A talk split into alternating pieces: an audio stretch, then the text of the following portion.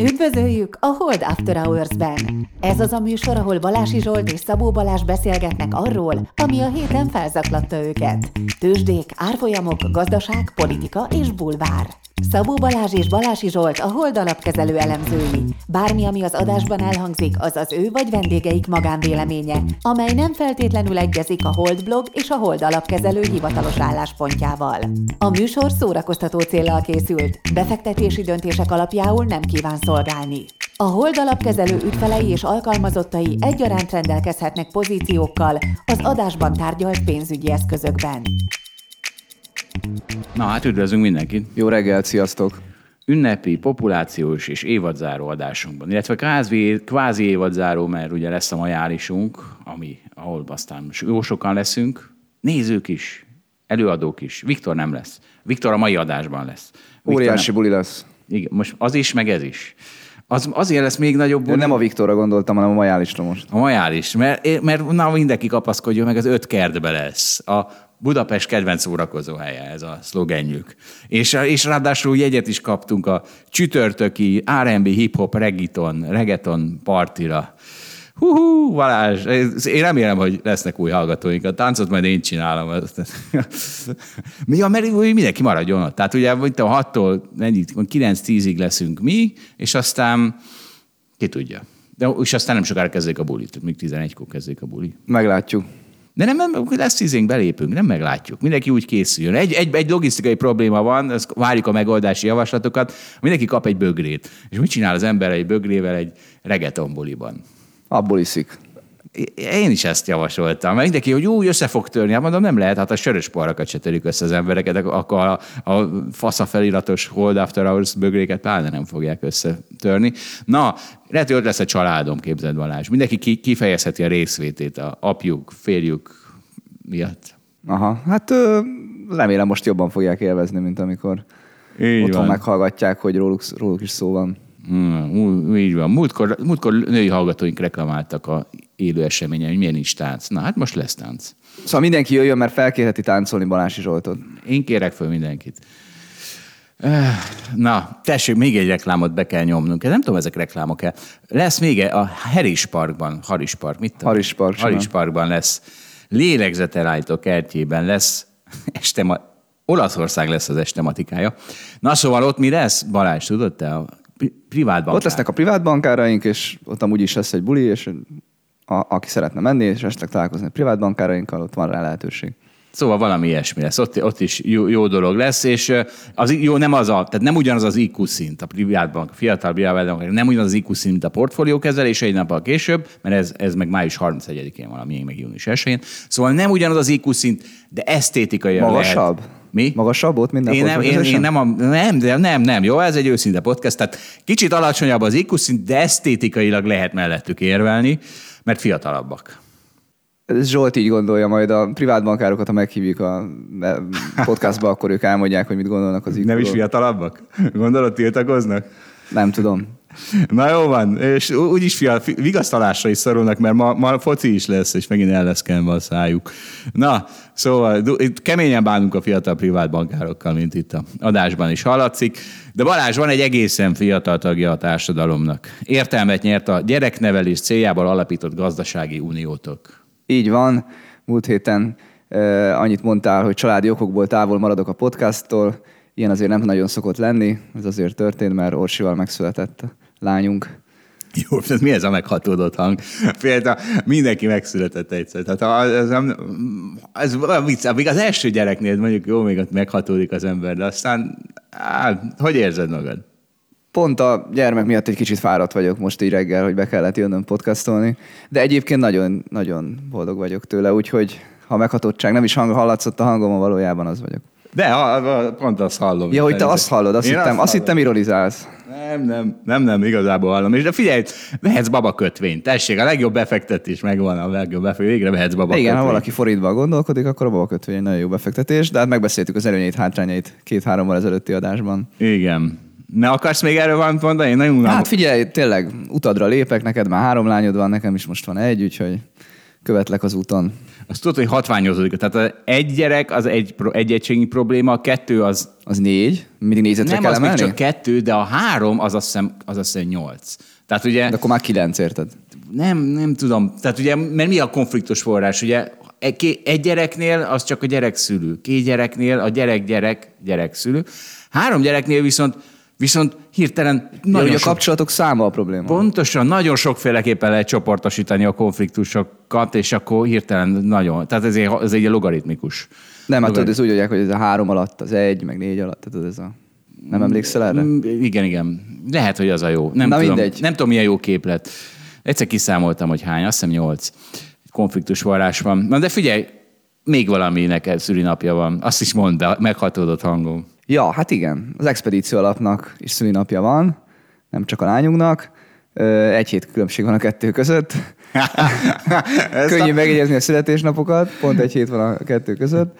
Hogy az expedíció alapnak lett öt éves hozama, és mert tudjuk, hogy csak az öt éves hozam számít, így végre az expedíció alapnak el lehet mondani az öt éves hozamát. Egyébként forintban kell nézni az expedíció alapot, mert egyelőre nincs neki eurós sorozata, tervben van, de, de még nincsen, és 10,9%-ot csinált 5 év alatt egészen pontosan, tehát ezt évesítve kell nézni, és akkor így most már mindenki meg tudja ítélni, persze adott környezethez mérteni, ez jó vagy nem jó, erről már sokat beszéltünk, tehát amikor még 2% volt a forint hozam, akkor, akkor ugye jó ez a szám, ugye ha a ma, ma, mai, mai fejjel nézve már nem elégedett valaki 10,9%-kal, és jól is teszi egyébként, de, de hát ugye ezt ez egy átlagos 5 év, öt évesített, vagy 5 év, öt évre nézett átlagos hozam.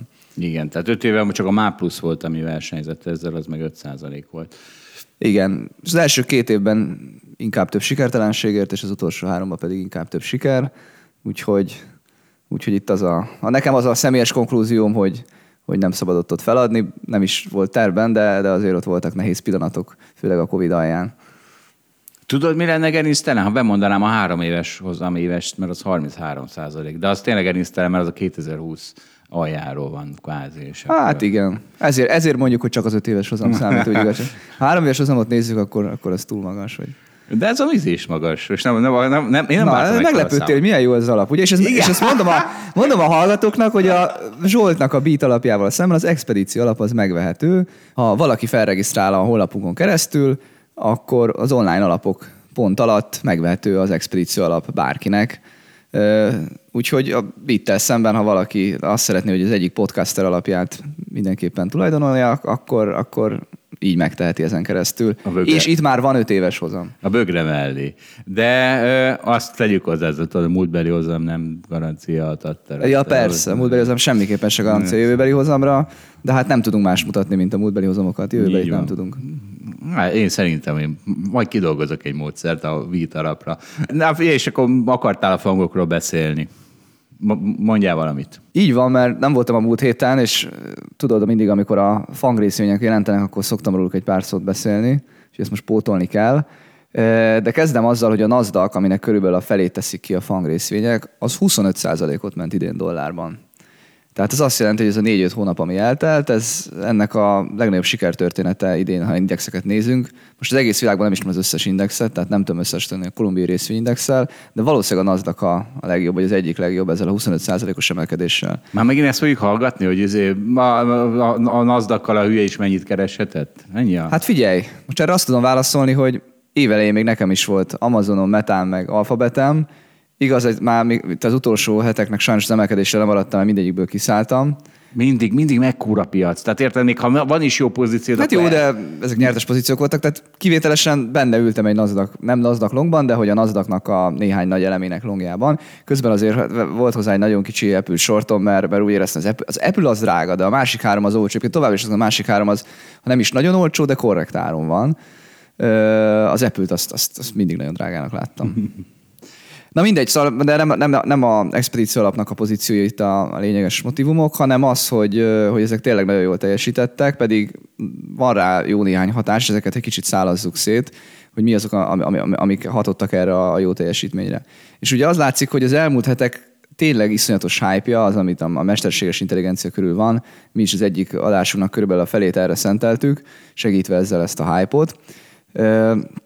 Tehát mivel szinte mindegyik fang részvény kötődik valamilyen értelemben a mesterséges intelligenciához, én úgy látom, hogy a befektetők szépen allokálnak ide át. Ez az egyik, egy, egyik és a utóbbi hetek leemelkedését leginkább indokló tényező.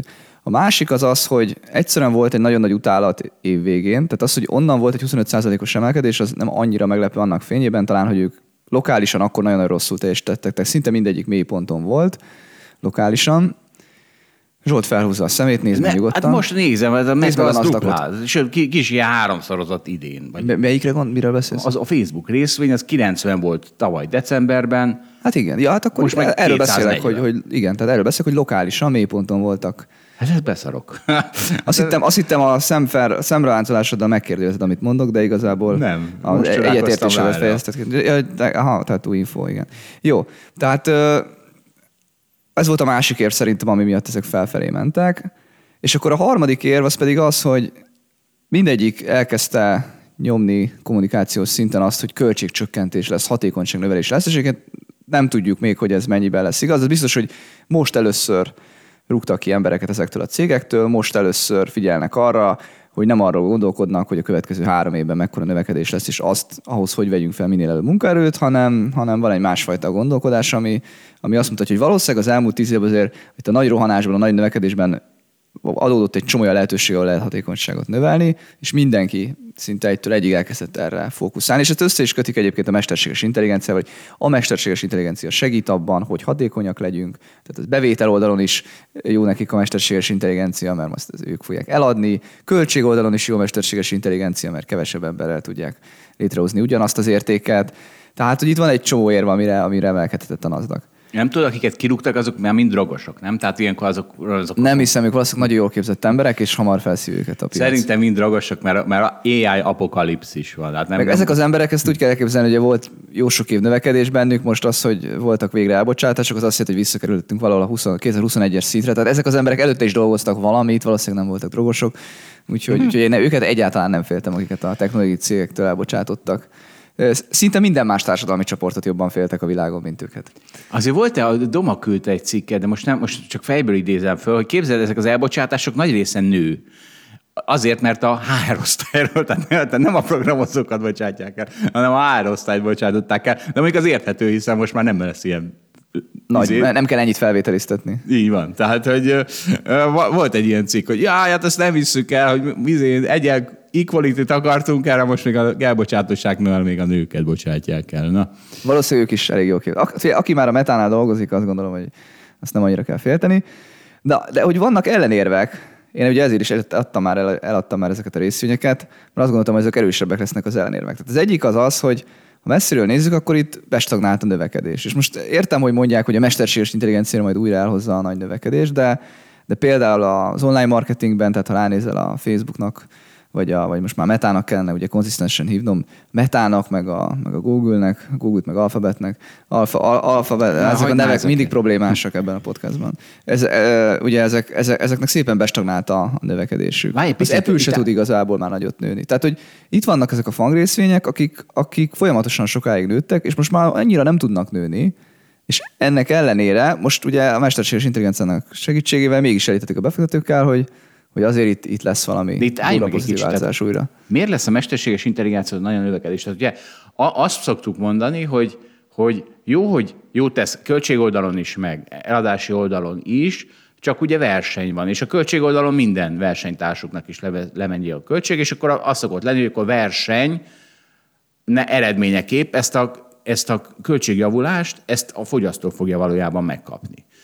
Mm, Ugye az autógyártók a tipikus ilyen, hogy ott minden, minden hatékonyságjavulást aztán végül a fogyasztó kapja meg, de Azért az autógyártók egy versenyző piac, és ez meg kevésbé. Ugye Ez kevésbé versenyző, mert, mert platformok vannak, de ha megnézed, hogy mondjuk a Microsoft meg a Google az hogyan versenyeznek egymással, hogy persze régen is versenyeztek, mert volt a Microsoftnak az excel és volt a Google-nek a spreadsheetje, meg Hát volt meg a, a Bing, Google meg a- Doc, meg volt a Word, a, ugye a Microsoftnál, amit használunk az irodában, tehát hogy már eddig is versenyeztek, de ha most megnézed, hogy a ugye a ChatGPT kapcsán mi történik, meg az, hogy most a Google is előállt a saját mesterséges a intelligenciájával. Tessék? Fokozódik a Hát verseny. nem? fokozódik a verseny, de azért az igaz, hogy lehet talán azt látni, hogy még mindig azért ez néhány nagy szereplő között van. Tehát nem egy autógyártó ahogy van a Japánban is, néhány nagy szereplő, korábban is, meg, meg, meg Európában, meg Amerikában, stb., meg most már Kínában. Igen, csak az AI ugye azt fogja lehetővé tenni, hogy sokkal kisebb lesz a belépési korlát. Tehát most már Na nem... ezt nem tudom, ebben nem vagyok biztos, mert ha valakinek van egy nagyon jó ai amit valahogy tud védeni, akkor, akkor az nagyon nagy versenyelőny. Az AI az terjed, az mint a vírus. Hát az terjed, csak látod, hogyha most mondjuk a, egyedül a Microsoft tudná megcsinálni azt, amit megcsinál, vagy hát a OpenAI, vagy ChatGPT, akkor, akkor, akkor az egy versenyelőnyt szolgáltatna neki. Ez már egy év múlva nem így lesz szerintem, de jó. Hát nem így lesz, nem így lesz, de hogy érted, hogy felhalmozódhat valakinél akkor a tudást teoretikusan, ami ad egy ilyen platformhatást. Tehát, Na jó, oké. Tehát az, azért elérhetővé teszi a saját termékét, attól ő még lehet, hogy ha csak nem, mindegyiken keres nem. egy dollárt, akkor, akkor azon rengeteg pénz Jó, lesz. most ne, oké, oké, jó. Na, na jó, mindegy, tehát, tehát nem tudjuk, nagyon, ugye erről már vitatkoztunk a Dávidal is, hogy fog kinézni majd ez a világ, de hogy az biztos, hogy a befektetőknek a fantáziáját ez most elképesztően megmozgatja. Csak na, ellenérvek, ellenérvek. Tehát az egyik az azt szerintem, hogy nagyon erősen ellenérv, hogy, hogy a Fednek a döntéshozói azok elég egyértelműen kommunikálják, hogy idén nem akarnak kamatcsökkentést. Tehát még abban gondolkodnak, hogy az infláció egy probléma, úgy tűnik, hogy megálltak a kamatoknak az emelésével, itt 5% környékén. Jó, ez most egy nagyon rövid távú ellenérnek hallatszik. Tehát azt, hogy most akkor idén lesz kamatcsökkentés, vagy csak jövőre lesz. Hát azért ezt el akarom mondani, mert szerintem nem annyira rövid távú, amikor valami nagyon távoli jövőt kell diszkontálni ezekkel az egyre magasabb kamatokkal. Tehát ez, ennek, ennek, ha csak egy matematikailag nézed, beütöd egy modellbe hatását, akkor komoly hatása van, hogy hol vannak a kamatok. Na de az, hogy hónapokkal később lesz az alacsonyabb az a diszkontláb, vagy hónapokkal előbb. Tehát az de nem, an... tehát hogy lehet, hogy nagyon sokáig nem lesz alacsonyabban az a, az a diszkontlátra, vagy az a kamat. Jó. Tehát, okay. ö, és azt gondolom, hogy itt azért a piacban van valamiféle optimizmus, főleg a kötvénypiacban, hogy a kötvénypiac azt árazza, hogy a kamatok ugye csökkenni fognak, miközben a fentdöntés azért folyamatosan mondják, hogy nem, nem, nem. És itt van egy ellentmondás, nem lehet mind a kettőnek igaz a kötvénypiacnak és a Fed döntéshozóknak.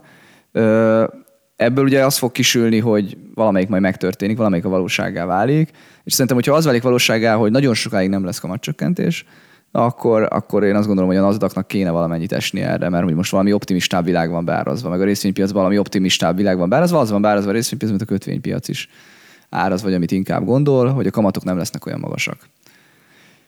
A másik, ami, amit ugye már megjegyeztem, tehát ellenér, és az a fontos, hogy, hogy azért a tények most azt mutatják, hogy ezeknek a cégeknek a növekedésék bestagnáltak nem minden részelemnek, tehát mondjuk a, ugye a cloud service továbbra is nőnek, meg vannak olyan ö, elemek, meg üzletágok, amik még továbbra is brutálisan több tíz százalékot tudnak nőni évente, de ha megnézed az összképet, akkor, akkor most már nem az a helyzet, mint értjük, öt értjük. vagy nem az a helyzet, mint két éve. És valahogy a piac most, de most ismét a hit. Az AI miatt meg visszatért a hit egy más szegmensbe, de oké. Okay. Én jó, egyébként jó, nem tudom elképzelni. én azt gondolom, hogy az AI ugye nagyon fontos, azt gondolom, hogy tényleg megreformálja majd a dolgokat de szerintem lesz még belőle egy kis szeretés, mert nem fog annyira gyorsan történni, mint most a befektetők várják. Most a befektetők veszik a részvényeket, és azt, azt is tudom képzelni, hogy egy ilyen újabb minimum borék alakul ki emiatt, és még húzzák, nem tudom, 20%-ot a nasdaq de, de közben, tehát, tehát azért azért nagyot mondok, szerintem az egy, az, az, az egy erős emelkedésnek számítana.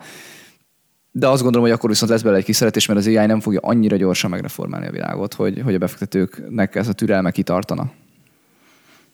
Jó, visz, visz. Úgyhogy ez a, ez a várakozásra most én nekem már nincsen ilyen szempontból trédem az expedíció alapban, de hát erről muszáj volt néhány szót ejteni. Jó van.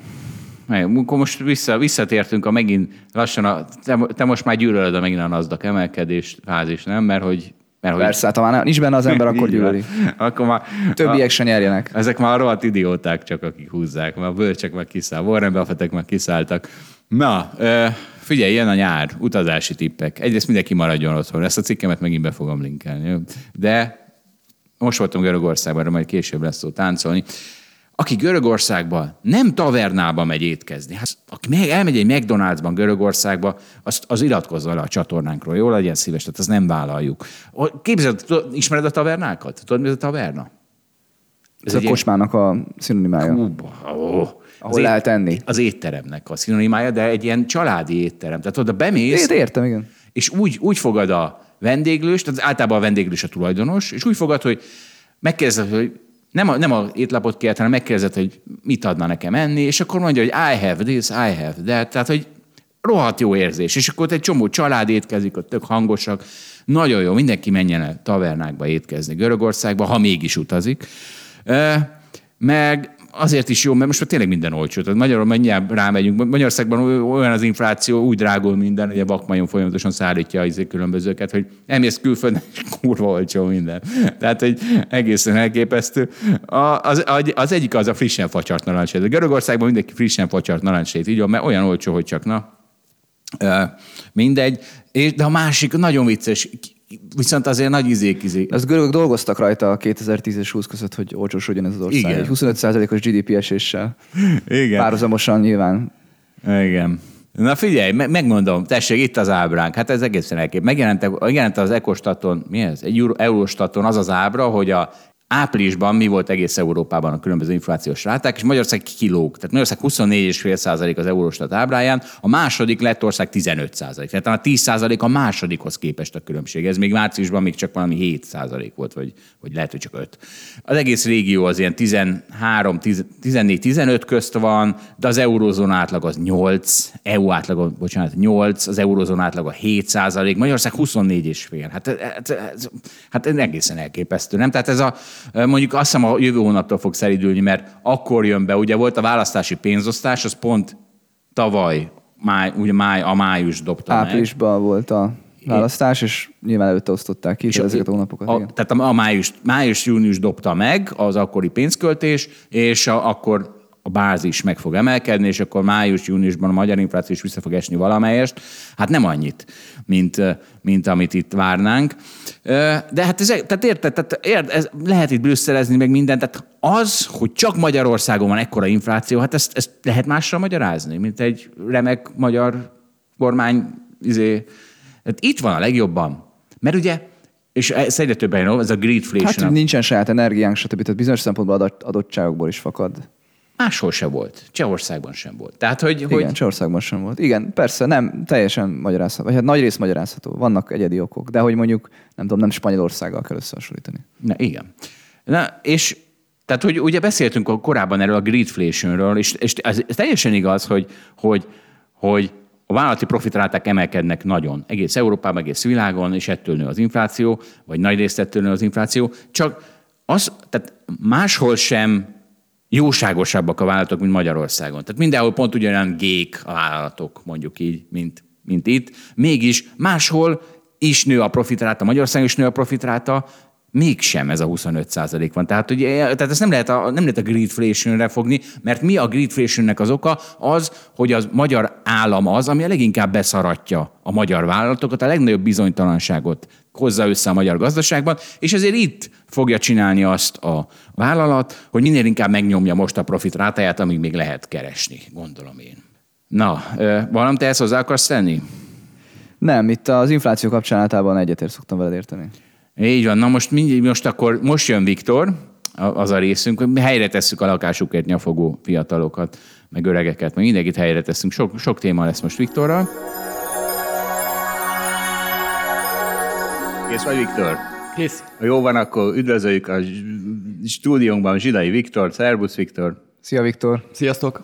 Na figyelj, belecsapunk a közepében, Viktor, akkor a profil nem bírja, amikor totojázunk. A Portfolio csoport idén májusban először rendezett olyan konferenciát, ami kifejezetten a fiatal generációkhoz szól, akik a felnőtt korban átlépve rengeteg kérdéssel, döntési helyzettel találkoznak a pénzügyekkel kapcsolatban könnyes szemmel olvasom. Helyzetüket az sem könnyíti, hogy manapság számos olyan új akadályt kell leküzdeniek, amelyekhez nem kaptak, nem kaphattak megoldó kulcsot vagy megfelelő mintát, és ehhez például elhozták Viktort, hogy akkor majd ő a megfelelő megoldó kulcsot nyújtja nekik, és, és én nem értem, örüljenek nekik. Tehát más se kapott, soha senki nem kapott megoldó kulcsot az életéhez. Hát ezt nem hiszem el, hogy mindig a hisztizék táborába állunk be, és tessék, Viktor is, tessék, de figyelj, belecsapunk a közepébe, aztán, aztán szépen struktúrálhatod, de hadd mondjam el ezt az elején. Itt egy, egy elvileg tőled elhangzott mondat. Lakást csak akkor tud venni ez a generáció, ha jól alakul karrierjük, ez pedig valami újat kell kitalálniuk. Hát komolyan, olyan, de akkor mondok egy borzasztó egyszerűt. Lehet, hogy nehezebb nekik lakást venni, mondjuk 10 évvel később tudnak csak,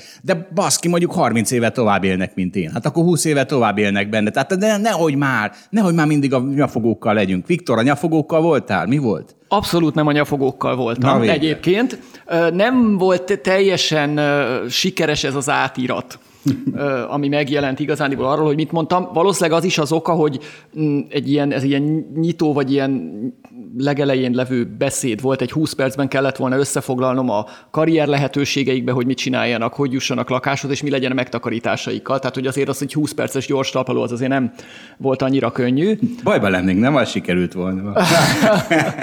Néhány pontot próbáltam csak felvillantani, de most akkor a, most az ingatlan piacról beszéljünk, mert ez mindenkit érdekel. Most Kezdjük az a ott, sztori. persze. Mondd meg most akkor nehéz nekik venni, vagy könnyű? Mi a nyafogásról, meg a hisztiről szoktunk sokat I- beszélgetni. igen, de Balázs most is. kivételesen a lakásokról fogunk.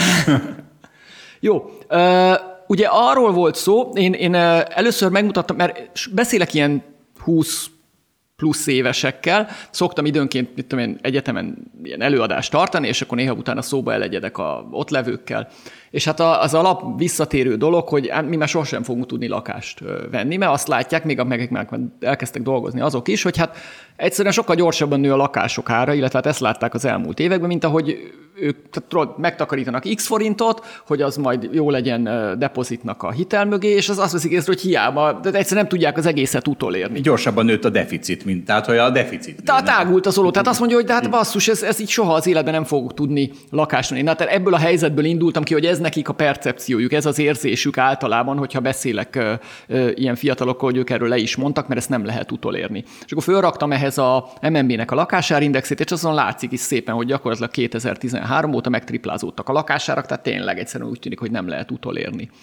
És aztán utána csináltam egy, ezt átalakítottam egy kicsit, ugye, fogtam, megnéztem a magyar nettó béreket, meg a lakásárakat, és akkor ugye ezeket el lehet osztani egymással, tehát hogy mennyi, hány havi bérbe kerül egy négyzetméter, stb. ilyen jellegű. Tehát, hogy mennyibe kerül egy lakást megvásárolni. És abból már az látszott egyébként, azt átküldtem neked, ezt majd ki, ki tudjuk rakni, Ezt ugye? ki, ezt ki, is, ki is elemezzük most. jó, ki is elemezzük. Na, ez 95-től van meg ez a, ez a grafikon, és ö, nagyjából egy ilyen, hát mit tudom én, egy x és másfél x sávban mozog, tehát hogy egy, az, alja, Igen. az aljához képest a teteje olyan 50 kal van. Az alja följebb. 2013 volt, ahogy mondtad, meg volt egy dip 2000, 1998 Két tájékán. alja volt. Igen, tehát az a lényeg, hogy körülbelül két alja volt, két nagy alja volt, amikor két, kétszer voltak viszonylag olcsók a lakások a bérekhez képest, ez a 98 és 2013, és volt egy időszak 2001-től 2007-ig, amikor elég drágák voltak, és most ugyanabban a drágaságban vagyunk. Tehát gyakorlatilag uh, itt több üzenet is van. Az egyik az, hogy a bérekhez képest a lakásárak azért nem mozognak annyira nagyon széles sávban, tehát nem ilyen két-három-négy szerező sávban mozognak, tehát nem annyira széles a sáv, de mozognak. Tehát az elmúlt legalábbis 30 évvel legalább, amiről van rendes adatunk, azért volt egy széles sebb mozgás, és a, annak a sávnak inkább a tetején vagyunk. Tudjuk hogy azt is, hogy miért vagyunk a tetején. Volt egy nagy fellendülés Magyarországon, volt egy nagy bérnövekedés, egy csomó ember elhelyezkedett, nullán tartották a kamatokat az egész világban, Magyarországon is, valószínűleg ennek vége. Tehát én azt mondtam, és az volt a fő üzenet, hogy valószínűleg ennek az értékeltségi sávnak a tetején vagyunk, mert ezek a jó dolgok kifutottak. Tehát már a bérekhez képest valószínűleg nem fognak nőni a lakásárak, sőt, azt gondolnám, hogy inkább csökkenni fognak a következő években Magyarországon, mert ennek a sávnak nagyjából a tetején vagyunk, és értjük, miért vagyunk a tetején, és azt is gondolom, hogy én értem, hogy miért fogunk lejjebb lenni ennél, de azt is mutatja ez a, nagy, ez a, ez a sáv, ami mondjuk, mondjuk ilyen 50 nyi széles, hogy azért egy lakás megvenni az mindig drága. Tehát abban a szempont, amit te mondtál az elején, hogy basszus, nekünk is nehéz volt és drága volt. Egy lakás megvenni a 80-as években is nagyon sok ö, megtakarításba került, és sokat kellett gürcölni, az a 90-es években is, 2000-es, 2000-es, 10-es években is mindig nehéz volt. Van, amikor egy kicsit nehezebb, kicsit könnyebb, most, a, most az inkább nehezebb részén vagyunk, de ha ebben még javulás lesz, akkor se az lesz, hogy iszonyú olcsó lesz a lakás. Na, így nagyon röviden összefoglalva ez. De mondjuk az üzenet. 40%-kal lehet olcsóbb. Mondjuk igen, igen, tehát a bérekhez képest. Igen, a bérekhez képest. Tehát, hogyha mondjuk azt mondjuk, hogy mondjuk négy évig, a következő négy évben mondjuk nőnek évente 10%-ot a bérek, most mondtam valamit, akkor lehet, hogy itt maradnak a lakásárak, és akkor már sokkal könnyebb lakást venni. Én mondjuk nagyjából kb. ez az, amit úgy el tudok képzelni. Azért azt hozzáteszem, tehát Balázs, te három éve is rinyáltál, hogy drágák a lakások, és akkor látjuk ugye, hogy ezen az ábra, hogy három év azért sok, azért milyen helyzetben rinyáltál, hogy drágák a lakások, ugye? ugye, ugye? Mondd, Majdnem hogy pont igen. itt voltunk már három éve is. Előtte Dehogy voltam is, a- hát Az, nézd az már is a sáv Viktor tetején volt. Igen, Ah, itt három éve itt is. van, itt van. Már Itt én 19-ben is nagyon rossz volt a helyzet. 13-ban volt más messze. és nem számoltok azzal, hogy ugye a kamat törleszt. Tehát, hogy azért a hiteltörlesztők, azok viszont az, tehát akkor jóval olcsóbbak voltak. Igen, Én- igen. Tehát várj, elmondom, hogy ez hogy van. Tehát, hogy ugye mi történt tavaly? Kurva nagyot esett a kötvénypiacok. Az, aki lakáshitelt vesz föl, az gyakorlatilag kötvényt adott el. Ugye az abban a pozícióban van, mint egy kötvény eladója, mint egy kötvény sortos. És leesett az ár. Tehát azok óriásit nyertek, akik miatt három éve rinyáltál, hogy most kell fölvenniük a rohadrága uh, ingatlanhitelt, a rohadrága ingatlanra. De, de miért nyertek, Zsolt? Hát Azért nyertek, mert a... Ám befixálták az alacsony hát, kamatot, és ja, akkor ja, hát a kormány befixálta neki. Hát tíz évre. Igen, igen, mindegy. Hát azért, tehát az az ember, aki három éve fölvette a tíz éves futamidejű hitelt, az akkor ingatlan árakon is, az a kurva sokat nyert azóta. Érted? Tehát, hogy... Azért azt majd tíz év múlva meglátjuk, hogy pontosan mennyit. Mert most ugye abból indulsz ki, hogy az elmúlt három évben is volt még lakásár emelkedés majd azt meglátjuk. De szerintem is jó döntés volt. Tehát tíz évre felvenni befixált hitelt, az egy jó döntés volt. Én is azt gondolom, tíz év alatt ez úgy fog kinézni, hogy ez egy ilyen jó dolog. Ugye azt akarom behozni, hogy a törleszt, tehát ugye nem, a, nem csak azt számít, hogy a lakás mennyibe kerül, az akkor számít, hogy az egész pénzed a rendelkezésedre áll, hanem az, hogy a törlesztő részletek mekkorák. És az, Óriás, az, az nagyon kedvező volt három évvel ezelőtt. Egyébként Viktor, te mondtad, hogy háromszoroztak. Ugye ilyenkor jön valaki, hogy de nem ér az átlag lakására számolni, mert hogy a, a vidéki, nem tudom mi, az kit érdekel. Egyébként a, a KSH-nak az a, a, a átlag ingatlan izéje, az háromszorozott a 2013-as aljához képest, de a budapesti panel is csak négyszerezett, tehát ott sincs olyan óriási különbség. Ugye a budapesti panel talán az, ami inkább jobban érdekli ezeket az embereket, tehát ebből a szempontból sincs óriási különbség. Ráadásul van egy érdekes, ma kitértünk ilyen nagyon kis finomságra, hogy panel, meg vidéki, meg falusi árak, meg mit tudom én.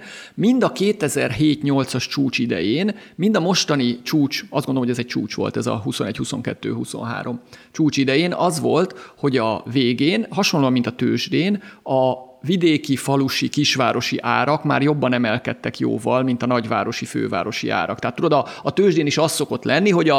a, a Fotex piac, rally. Igen, Ezt Fotex rally. Me, merjétek kimondani, hogy quality meg nem quality, csak akkor itt ebből, akkor ebből nem, itt nem lesz. akarunk vidék-város ellentétet csinálni. Már ezt akartam mondani, hogy nem. Minőség ingatlanról beszélünk meg, nem? Nem annyira minőség ingatlanról. Ugye azért hosszú távon most, hogy minőség, nem minőség, de hosszú távon az teljesen egyértelmű, hogy a vidéki Magyarország demográfiailag egy katasztrófa. És ott ezt, ezt kimerem jelenteni, hogy ott a lakásárak reál értékben simán lehet, hogy elérték a csúcsukat 20, 30, 40, 50 évre vagy örökre most. Demográfiailag egyelő gazdaságilag. Tehát ugye a Igen, ez, ez, ez, ez, ez meghatár, tehát az ingatlanáraknak az egyik legfontosabb meghatározó, ár meghatározó tényezője az a demográfia. Ha hiába van ott egy lakás, és hiába mondott, hogy de azt annyiba kerülne felépíteni, ha nincs, aki ott lakjon, akkor az nullát fog érni. Valójában erre azt mondja a szakértő, hogy a gazdaság az, csak a gazdaság az egyben a demográfiát is meghatározza. Jó, hát tehát, ezen tehát most... Igen, jó, ezek az valószínűleg, de nem ez tök érdekes. Igen, igen, igen. Tehát, tehát egyébként nagyon fontos, tehát a, a, a vidéki Magyarországon iszonyatosan sokat fog ö, csökkenni a lakosság, és valószínűleg a, ezek a lakásárak, amiket most elértek, nem nominálisan, mert ha lesz infláció, tudnak fölmenni, de reál értelemben nagyon-nagyon nehéz lesz ennél följebb menniük szerintem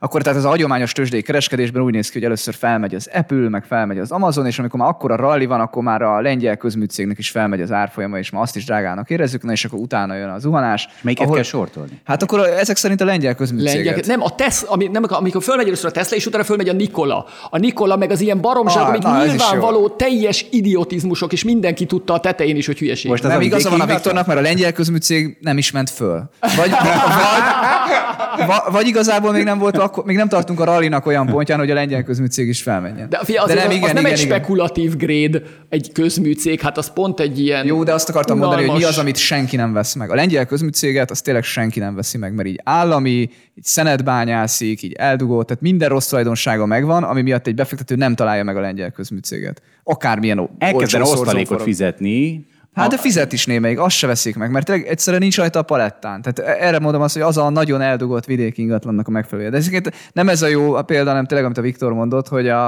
a, a, a, a technológián belül tegyünk különbséget. Hogy van az, aminek azért van fundamentuma, meg piacvezető, meg, meg van, és akkor van az, aminek ugye nincs, csak teljesen egy ígéret. A Beyond Meat, a Beyond Meat a, nekem a, a utolsó eldugott vidéki kisfalusi ingatlan, aminek nagyon rossz a demográfiája. Ugye, mert ezeket az viszi föl a tőzsdén is, mert ugyanaz a szituáció egy kicsit. A tőzsdén is azért mennek a végén ezek a cuccok, mert a többi már nagyon drágának tűnik, és óriás likviditásba tocsog mindenki. Valamit venni kell. És ugye amit te is mondtál, olcsók voltak a törlesztők, az embereknek megnőtt a bére, mindenki dolgozott, meg dolgozik, a vidéki Magyarországon is gyakorlatilag nagyon kicsi a munkanélküliség, és ugye akkor kiárad ez a likviditás, és megtalálja a helyét, mit tudom én, meg a plusz falusi csok. Azért azt se felejtsük el, hogy itt volt egy ilyen boost Nagyon még. jó. Hát igen, meg erősen időtávfüggő, ezt te is mondtad, tehát a kommentelők, és rendkívül népszerű ez a cikked, ez egy nagyon népszerű téma. Szóval az is rendkívül, hogy ez az egyik írja, hogy hát 93-ban 27 ezer forint volt a bruttó átlagkereset, és 3,5 millió egy átlaglakás, Magyarul ugyanott voltunk, mint most. A másik meg, viszont ha 2010-hez hasonlítja, mert ő meg akkor kezdett el dolgozni, gondolom, akkor ő 300 ezeret keresett, és 7,5 millió volt a lakása Budapesten, és, és most ez a lakás 30 millió, de nem keres 1,2 milliót a kolléga. Tehát, hogy teljesen az időtáv függ, hogy valaki valóban ezt a 2010-13-tól, ezt az elmúlt 10 évet nézi, akkor, akkor az nagy szívás, de nem ezt kell nézni. Így van, így van. Tehát, hogy meg kell nézni, hogy itt milyen, azért a gazdaságban, meg az ingatlan piacon ilyen hosszú 5-10 éves ciklusok szoktak lenni, és nem csak nálunk, hanem máshol is, és ha megnézzük ott, ahol hosszabb időt síkokra is vannak adatok, azért nagyjából azt látni, hogy ezek nem ilyen egy-két éves És milyen érdekes ez, hogy tehát ugye ez a, ez a visszatérve erre a csártra, amit te raktál, ugye egy technikai elemzés, hogy behúzná itt a tetején a, ez az ellenállás, hogy ott nem megy föl. És nem is megy följebb. Te ugye már sortolnád, Zsolt? Tehát de te is sortolnád fundamentálisan is, meg technikailag is. Tehát ennél jobb együttállás, hát nem, nem véletlenül egy éve azt mondom, hogy mindenki adja el az ingatlanját. Csak ezt nem tudod sortolni. De hát szerintem tudod. egyébként az van, hogy itt az érzékenységre menjünk vissza, hogy sajnálni kell a fiatalokat, vagy nem. Ugye itt nagyon egyszerűsítetek ezzel az átlagbérrel, vagy ezzel az átlagos számokkal. Tehát tényleg itt, itt szerintem a sztorikat kell megfogni mögöttem. Mondjuk egy budapesti tanár az mit tud csinálni? Mondjuk a közférában dolgozó ápoló mit tud csinálni Hát hát de- Budapesten a lakásárakkal. Tehát érted, hogy De várj, jól meg ez lehet nem, fogni. Ezt nem tudjuk megoldani a kormány helyett, ezt a Nem problémát. tudjátok megoldani, csak azt akarom mondani, hogy amikor erről beszélgetünk, akkor az érzékenysége az, az nyilván ennek ez. De Zsoltnak nincs is érzékenysége. Nekem nincs, én egy robot mindegy. vagyok. Ezért vagyok én itt, hogy hozzáteszem.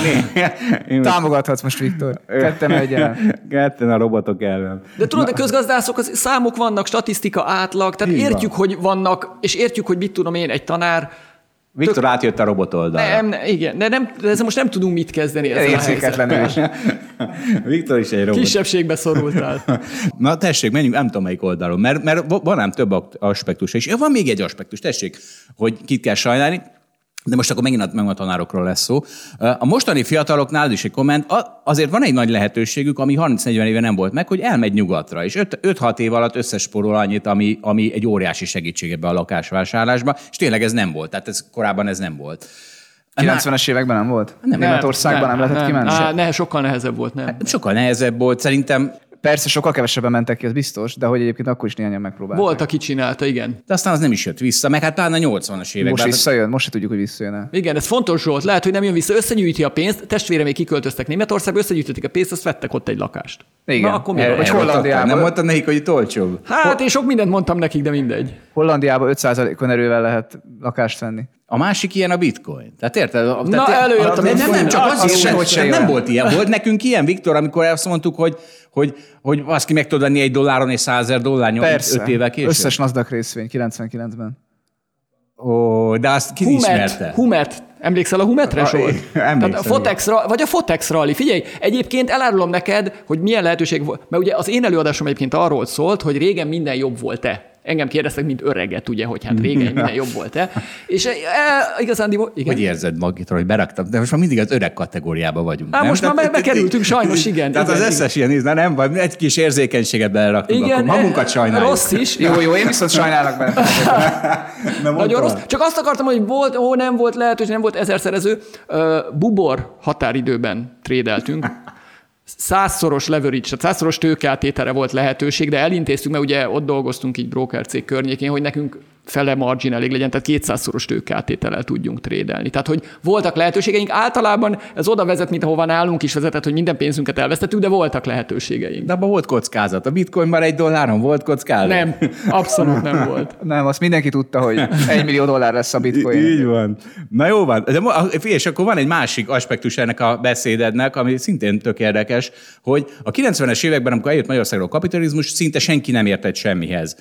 Mondtad te, és most nem nagyon értettem, nem nagyon derült ki számomra, hogy ez most pozitívum vagy negatívum. Mert, és akkor elmondom, hogy szerintem ugye, ha, ha, ha mondjuk Zsidai Viktor akarsz lenni, tehát a, a, aki mit egy a szakmájába, aki behozza Magyarországra mondjuk az abszolút az alapkezelést, kis túlzással, akkor, akkor ez kurva jó, hogy senki nem ért semmihez. Mert Hát a, ezt írta le a Viktor, igen. Na de várjál. azért Szegény a- mi? Szegény 30 évesek. Na de várj egy pillanat. Tehát ez nem mindenki, tehát az emberek szerintem, nem hiszem, hogy túlzok, 90 kötője, 99 az nem, az nem nem izé olimpiai bajnok akar lenni, hanem különösebb, tehát ilyen 120%-os teljesítmények nélkül jól el akar lenni, és Ezeknek viszont so, so, most sokkal jobb. Ugye ez, ez egy kicsit olyan, mint a Balassa Samuelson. Ne, ezt hadd mondjam el, hadd fejezem. Olyan, mint a Balassa Samuelson hatás. Ugye mit mondunk? Azt én Bé- tanítottam neked. A bécsi fodrász a, a nevet, már sosem tudtam meg, most viszont már egyből eszembe jutott. A bécsi fodrász azért keres sokkal többet, mint a Budapest ugyanazzal a munkával, mert körülötte mindenki sokkal hatékonyabb, több, nagyobb a fizetése. Most ez egy időbeli balassasszam, ez a hatás. Tehát az, hogy a, Hoppa. Hogy a, Hoppa. Köszönöm szépen. Na, Tehát ezt most erősen kell A 90-es években itt volt egy pocsék gazdaság, amiben, amiben szinte senki nem értett semmihez, ergo pocsék volt a gazdaság, ott, a, ott nem hatott rá, de ott a fodrász az csak annyit keresetett, mint egy vacak gazdaságban a fodrász. Most viszont már egy sokkal német közelibb gazdaságban vagyunk, azért a 90-es évekhez képest, és, most már, most már tehát ez a 90 százalék, aki nem akar a alapkezelő lenni Magyarországon, annak könnyebb, érted? Tehát a gazdaság egésze húz. Tehát azt mondja, most már mindenki ért valamihez. Nem az van, amit te mondtál, hogy szinte senki nem értett semmihez. Mindenki ért a munkájához. Innentől kezdve a fodrásznak sokkal jobb dolga. Jó, de figyelj, itt a, tehát majd a Viktor elmondja, hogy ő mit akart mondani, de először én is megfejtem hogy ne, ne, ne, ne, ne, hagyjuk, ne hagyjuk szóhoz jutni, így érdekesebb, de tényleg, tehát mindannyian abban a torzításban vagyunk, hogy amikor arról beszélünk, hogy a fiatalok, akkor oda képzeljük saját magunkat a közgázon, a, nem tudom, a 20 pár évesen, hogy izé mikro meg makroökonomiát tanul, és akkor annak az embernek a fejében mi van. És a Viktor nem a ápolót képzelte oda, hanem a közgazdászt, akinek ma tényleg nem ajánlanak föl annyi lehetőséget, mint nem tudom, 92-ben, és valószínűleg ezt a torzítást ő is elkövette, de mi is elkövetnénk. Uh, akkor mondjam? Na, jó van, Viktor, most mondhatod. Nem, nem, nem, csak hogy, hogy mit... Mert... Amíg behívunk valakit a folyosóra. De elmondom, de semmi baj, nem, nem, nem, abszolút nem. Csak el akarom mondani, hogy mit mondtam el ezen az előadáson. Jó, de én, tök érdekes volt szerintem. Ez ilyen kb. 1994-ben volt, és nagy előadó közgázon vagyunk, ott van az egész évfolyam, mert Lantos Csaba tart előadást. Lantos Csaba akkor a Kreditáns Táltnak volt a ügyvezető igazgatója, vagy valami vezető, vagy a fővezetője, vagy második számú embere, nem tudom mi volt. Ugye most energiaügyi miniszter. És bejön Lantos Csaba, biztos már nem emlékszik ő erre, én, én abszolút emlékszem, mert nagyon megjegyeztem, bejön, és így szétnéz, hogy maguk hány évfolyamból vannak? Egy évfolyamból vagyunk. És hányan vannak? Hát 600-an vagyunk az év, évfolyamon. És akkor mondja, hogy Hát úristen, maguk mit fognak csinálni? Hol lesz szüksége ennyi közgazdászra? Így néz a csávó. És mondja, hogy hát mi 350-en voltunk, és ő mondta el azt akkor, ami nekem nagyon szöget ütött a fejembe, és mondta nekünk, hogy figyeljenek emberek, mi 350-en voltunk, maguk 600-an vannak. Eleve, nagyon, eleve túl sokan vannak, nem kell ennyi közgazdász. Egy. Kettő. Mi kikerültünk az egyetemről, ugye ő is elmondta, hogy itt előtte senki nem értett semmihez, mármint, hogy gazdaságban ez a senki semmihez, ez kicsit túlzás, de hogy nagyon kevesen voltak, akik ezt a kapitalizmust értették, hogy hogy működik. Erre csak mit példa anyukám, aki a, ugyancsak a ő a Marx Károlyon végzett, nehézipar szakon, ő mondjuk mikrót, meg makrót, meg ilyeneket nem tanult de a Dunai Vasműbe volt szakmai gyakorlaton esztergálni. De hát ez az nehéz iparszak, hát oda kell mikro-makro? Nem kell. Na, ugye? Nem, de senki más, de csak nagyon kevesen tanult. Hát csak azt akarom mondani, hogy nagyon kevesen értettek, és elmondta a Lantos Csaba, hogy emberek, mi kikerültünk az egyetemről, tudod, azonnal, mivel nem volt senki, aki, aki csinálja ezeket a dolgokat, bekerültek mindenki igazgató, vezérigazgató, főnök, és mondta, hogy mi nem fogunk 30 évig nyugdíjba menni. Maguk mit fognak csinálni? Ja, értem. És ez volt az, hogy ők már betöltötték a helyet, és tudod, mi hiába megyünk, mindig alattuk leszünk. Viktor, hát az volt az AI. Na, erről beszéltem, hogy nem az ápolókról beszél itt a Viktor. Akkor az volt az AI, nem? Hát most ezt rettegjük, hogy jön az AI. Akkor és az, hogy megtalálja mindig a párhuzamokat. Na mondja tovább. E, és ez ennyi volt az egész történet, és akkor rájöttem, hogy, hogy egyébként tényleg igaza van, és tényleg szerintem abból a szempontból volt egy olyan generáció, akik mit a 80-as évek végétől talán a 90-es évek végéig végeztek, amikor gazdasági területen, mert mondjuk mérnököknél tökre nem, mert ott nagyon rossz volt elhelyezkedni, de gazdasági területen tényleg az volt, hogy óriás távlatok voltak, mert nagyon kevés hozzáértő volt. Most ez sokkal nehezebb, de én pont azt mondtam, hogy most is vannak olyan területei a, a gazdaságnak, mert én is már kicsit későn végeztem a közgázon. Hányba végeztél? Hát 2000-ben kaptam meg a diplomámat, mert én egy évet halasztottam, mert voltam egy ösztöndíjon külföldön. 94-től 2000-ig jártam. És az volt, hogy amikor én külföldön voltam, akkor elolvastam egy csomó mindentről a hedge fundokról, meg abszolút hozamról, meg ilyenek. Meg ugye kell, el kellett menni könyvtárba, tehát nem lehetett csak így izébe interneten elolvasni a dolgokat. Viktor, én 94-től 2000-ig jártam, sőt 2002-ig is jártam, és nem láttalak. Te a budapesti közgázra jártál? Zsolt, fia, az volt a baj. Közgázpincébe jártál? Várj, várj, várj, elmondom, mi volt a baj. Az volt, hogy 97-ben elmentem már egy ösztöndíjra, és utána meg elkezdtem dolgozni, és utána már, a, már csak párhuzamosan végeztem a közgázot, ami viszonylag Jó, oké, elfogadom jó, a kifogást, folytathatod a Na, sztorit. Azt akarom elmondani, hogy hogy elolvastam egy csomó mindent ezekről a hedge fundokról, meg minden, és így láttam, hogy ilyen nincs Magyarországon. És nem értettem, hogy ez miért nincs, ez tök jó lenne megcsinálni. És, és ez akkor egy olyan szegmens volt, amit hiába végezett Lantos Csaba meg, a, meg az évfolyam társai, nem foglalkozott mégse senki ezzel, és most is biztos vannak nem csak a gazdaságban, más szegmensekben is olyan területek, és azt mondtam el a fiataloknak, keresenek valami olyat, ami, ami tényleg úgy néz ki, hogy 10-20 éves távon azért eb- ebbe lehet valami, és még nincsenek sokan a területen, mert ha nincsenek sokan egy adott területen, akkor ott mégiscsak jobb esélyed van, hogy boldogulni fogsz, mint hogyha már tízezren vannak. Értem, és igaz, amit mondasz, hogy ott, ahol tízezren vannak, ott is már nagyobb az egyfőre jutó GDP, és nekik is magasabb az életszínvonaluk is könnyebb, de mégiscsak ugye oda akarunk bemenni versenyezni, hát most itt a holdalapkezelőt is nézem, ti is tudjátok, hogy sokkal egyszerűbb olyan részvénypiacokon versenyezni, ahol nagyon kevesen elemeznek részvényeket, De ahol most- kevés a résztvevő. De most megint visszaültél a mi helyünkbe, de a, ugye mi vagyunk azok, akik tehát érted, de a maradék 90% az nem, az nem, nem ilyen nincs területen akar. 99. 90 kötője De 99, ugye nem a portfólió szervezett egy, egy Gen Z festet, valószínűleg magas, viszonylag magasabb képzettség. Ja, tehát nem értem. a, tehát, ja, itt most megint nem a tanárokhoz de most nem elitizmus vagy valami, de, hanem csak azt mondom, hogy, hogy ke, ez, ez, így lehet szerintem normális jó karriert befutni. Én ezt javasoltam a fiatalok. Nyilván, hogyha izé vagy, el akarsz menni, nem tudom, egy, egy akárminek fodrásznak, mint amit mondtál, akkor Most ott jobb. nem fogsz föltalálni semmit, de most jobb. Most jobb, mint akkor. Én mondok ehhez néhány sztorit, mert néhány, néhány, találtam. Néhány, Neked is van sztorid. Kurva jó párhuzamot találtam. Az egyik például az, hogy Ja, ez olyan, mint Fenyő Miklós, amit most elmondtál. A, izé. a Fenyő Miklós az nem csinált semmit, mint meghallgatott egy rohadt sok amerikai rock and roll számot, és abból összerakta a Hungária együttest. Semmi más nem csinált, csak gyakorlatilag behozta Magyarországra a rock and roll ami most látjuk, amikor már tényleg annyi rock and roll folyik Amerikából a Spotify-on keresztül, amit akarunk, hogy nézd már, az az Hungária szám, az annak a koppintása, vagy annak az elemei átvétel, és a többi.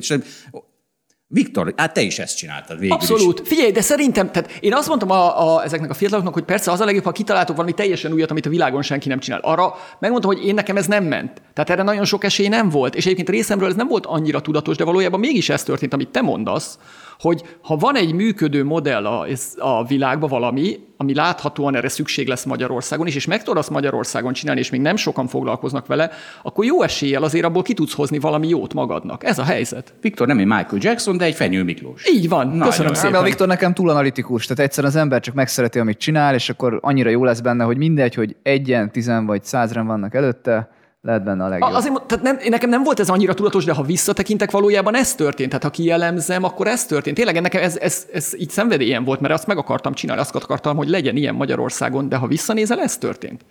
Na megmondom, mit történt. Voltam most Görögországban, Bugi Wugi eh, fesztiválon. Atya Én úristen. Megnéztem a izénket, a görög bank befektetéseinket. Egyébként Atén óriási gazdasági potenciál van, mert olyan lepukkant hely, hogy, hogy jó, jó helyre van a pénzünk rakva. És, és megmondom, mit, nem tudom, mit csináltok ti, ha elmentek valahol táncolni, ahol szar a talaj, megmondom, mit kell csinálni. Ha nagyon szar a talaj, visztek linoleumot. Ha nem annyira szar a talaj, akkor hintőport visztek, azt leszórjátok, és akkor jobban csúszik, és jobban megy a tánc. Na most itt, De, de szoktál magad a mini hintőport? Igen. most- Oké, jó. Sőt, néha linoleumot is.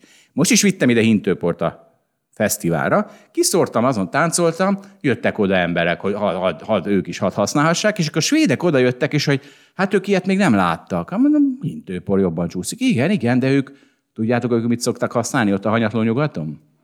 Nem tudjuk. Na, nem tudom. Ja? Kávé. Kávé szemeket? Ká- nem. Hát a, Őrölt a finom, kávé? A finom őrölt kávé, ami olyan, mint a hintőpor. Atya ők azt szórják. Ennyire gazdagok. Így, a Balas, hanyatló ez, a, ez nyugaton. balas a szemöldök. Ez balas a szemevelzel, úgyhogy most akkor megmondom, mi a következő trédem. Hintőpor long kávésort. Hiszen ha ez elterjed, elkezdek fesztiválokra járni. Jó, ez ugye a hintőpor kávéspread. Na egy, kettő, mondok még egyet. Az a neve, a, egy közös ismerősünk csinálta ezt, meg elment Ausztriába. Balázs, ez, ez egy populációs adás, ja, igen, most jön be a témába. Ha nem tudnád, Viktor, Balázs, Balázsék plusz egy fő. Mi van? Hát egy kis Balázs. Egy lány kis Balázs. Egy kis orsi. kis Jors, igen, de a kis Balázs az... az Zsolt, Figyelj, ez ne, egy, lány, ne de. Ne, de, ne. de, a kis Balázs a izé, hát értitek milyen kis, aludjál szépen kis Igen, Balázs. értjük, Na, értjük. Ja, jó, jó, Hát jó. én most ne Erre akarsz ma- ráfordulni? Jó, a csináljuk. klasszikus műveltségemben ne kössetek bele, légy szíves, ilyen nemekkel. Kitalált nemekkel. Na szóval, mit csinált ez a kezdős ismerősünk? Elment Ausztriába. amikor folyik a gyerekkorra, ugye ki kell szívni. Ezt te még talán nem tudod, Balázs. Még nem. Nem Por, tudom. porszívó, sorszívó nincs nálatok otthon? Nincs, még csak öt napos Figyelj, a gyermek. kérjék kölcsön valakitől kell.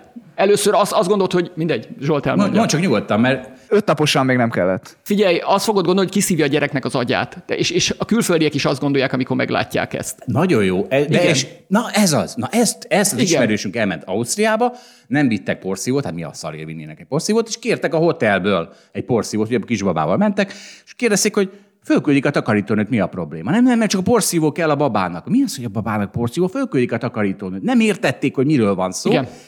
A következőt csinált az ismerősöm, elefánt alakú kis porszívókat elkezdett forgalmazni, csináltatni, mit tudom én hol, kell Ázsiában, és forgalmazni nyugaton, meg Dél-Kórában. Kurva nagy biznisz lett. Ez ilyen elmúlt öt év sztoria. Tehát, hogy Ez egy másik irányú adaptáció. Tehát sok irányból lehet, hát ha vala- valami valahol nincs meg, akkor azt lehet adaptálni. Nagyon jó. ő Tessék. a orszívó, porszívó Fenyő Miklósa. Csak, csak ő exportálta, igen, izé a zenét, a magyar zenét, és nem importálta a nyugati zenét.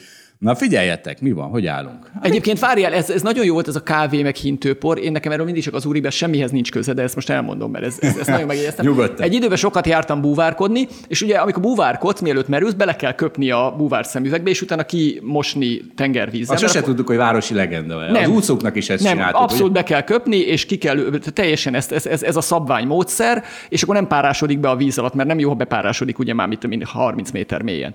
Kivéve mentünk valahol, és mindenki ezt csinálta, de, de összes európai, amerikai, minden- köpés, víz, izé. Kivéve a japánok, a japánok elővettek ilyen csepegtetőt, tehát ők nem köpnek bele, nekik volt a kis zsebecskéjükben ilyen kis műköny, vagy valami, amit, vagy nem tudom, valami, belecsöpögtették, és azzal csinálták. Most kinek lehet mit eladni? Nekik nyálat, vagy... Hát nem tudom, ezzel még ezt nem találtam ki, csak ez, ez tudod, annyira lesokolt, hogy néztem, hogy ezek idióták, miért nem köpnek bele, miért hoznak maguk. Tudod, számukra meg ők meg így néztek ránk, hogy úristen, micsoda barbárok, tudod, beleköpnek a... Na, Így mindegy. van. Ez pont igen, ugyanaz, mint a babákat féltik a porszívótól, úgyhogy csinálsz nekik elefánt alakút. Na figyeljetek, mondok még egy nagyon érdekes sztorit Görögországban. Elmentem egy épület mellett, ilyen izé volt, mint egy erőd. Biztos voltam benne, hogy börtön, mert hogy azt őrzik ennyire. Tehát olyan, hogy oda csak tankkal tudsz menni, de akkor de csak úgy be, hogy de csak ha ki szétlövöd a bejáratot, mert olyan akadályok voltak a bejárat előtt, ilyen fölhúzósak. Elmentem az épület elejére, és ki volt írva, hogy Hellenic Exchanges. A tőzsde volt az. Értitek? Tehát ott, ott olyan tank elleni védelem van a tőzsdén. Mert?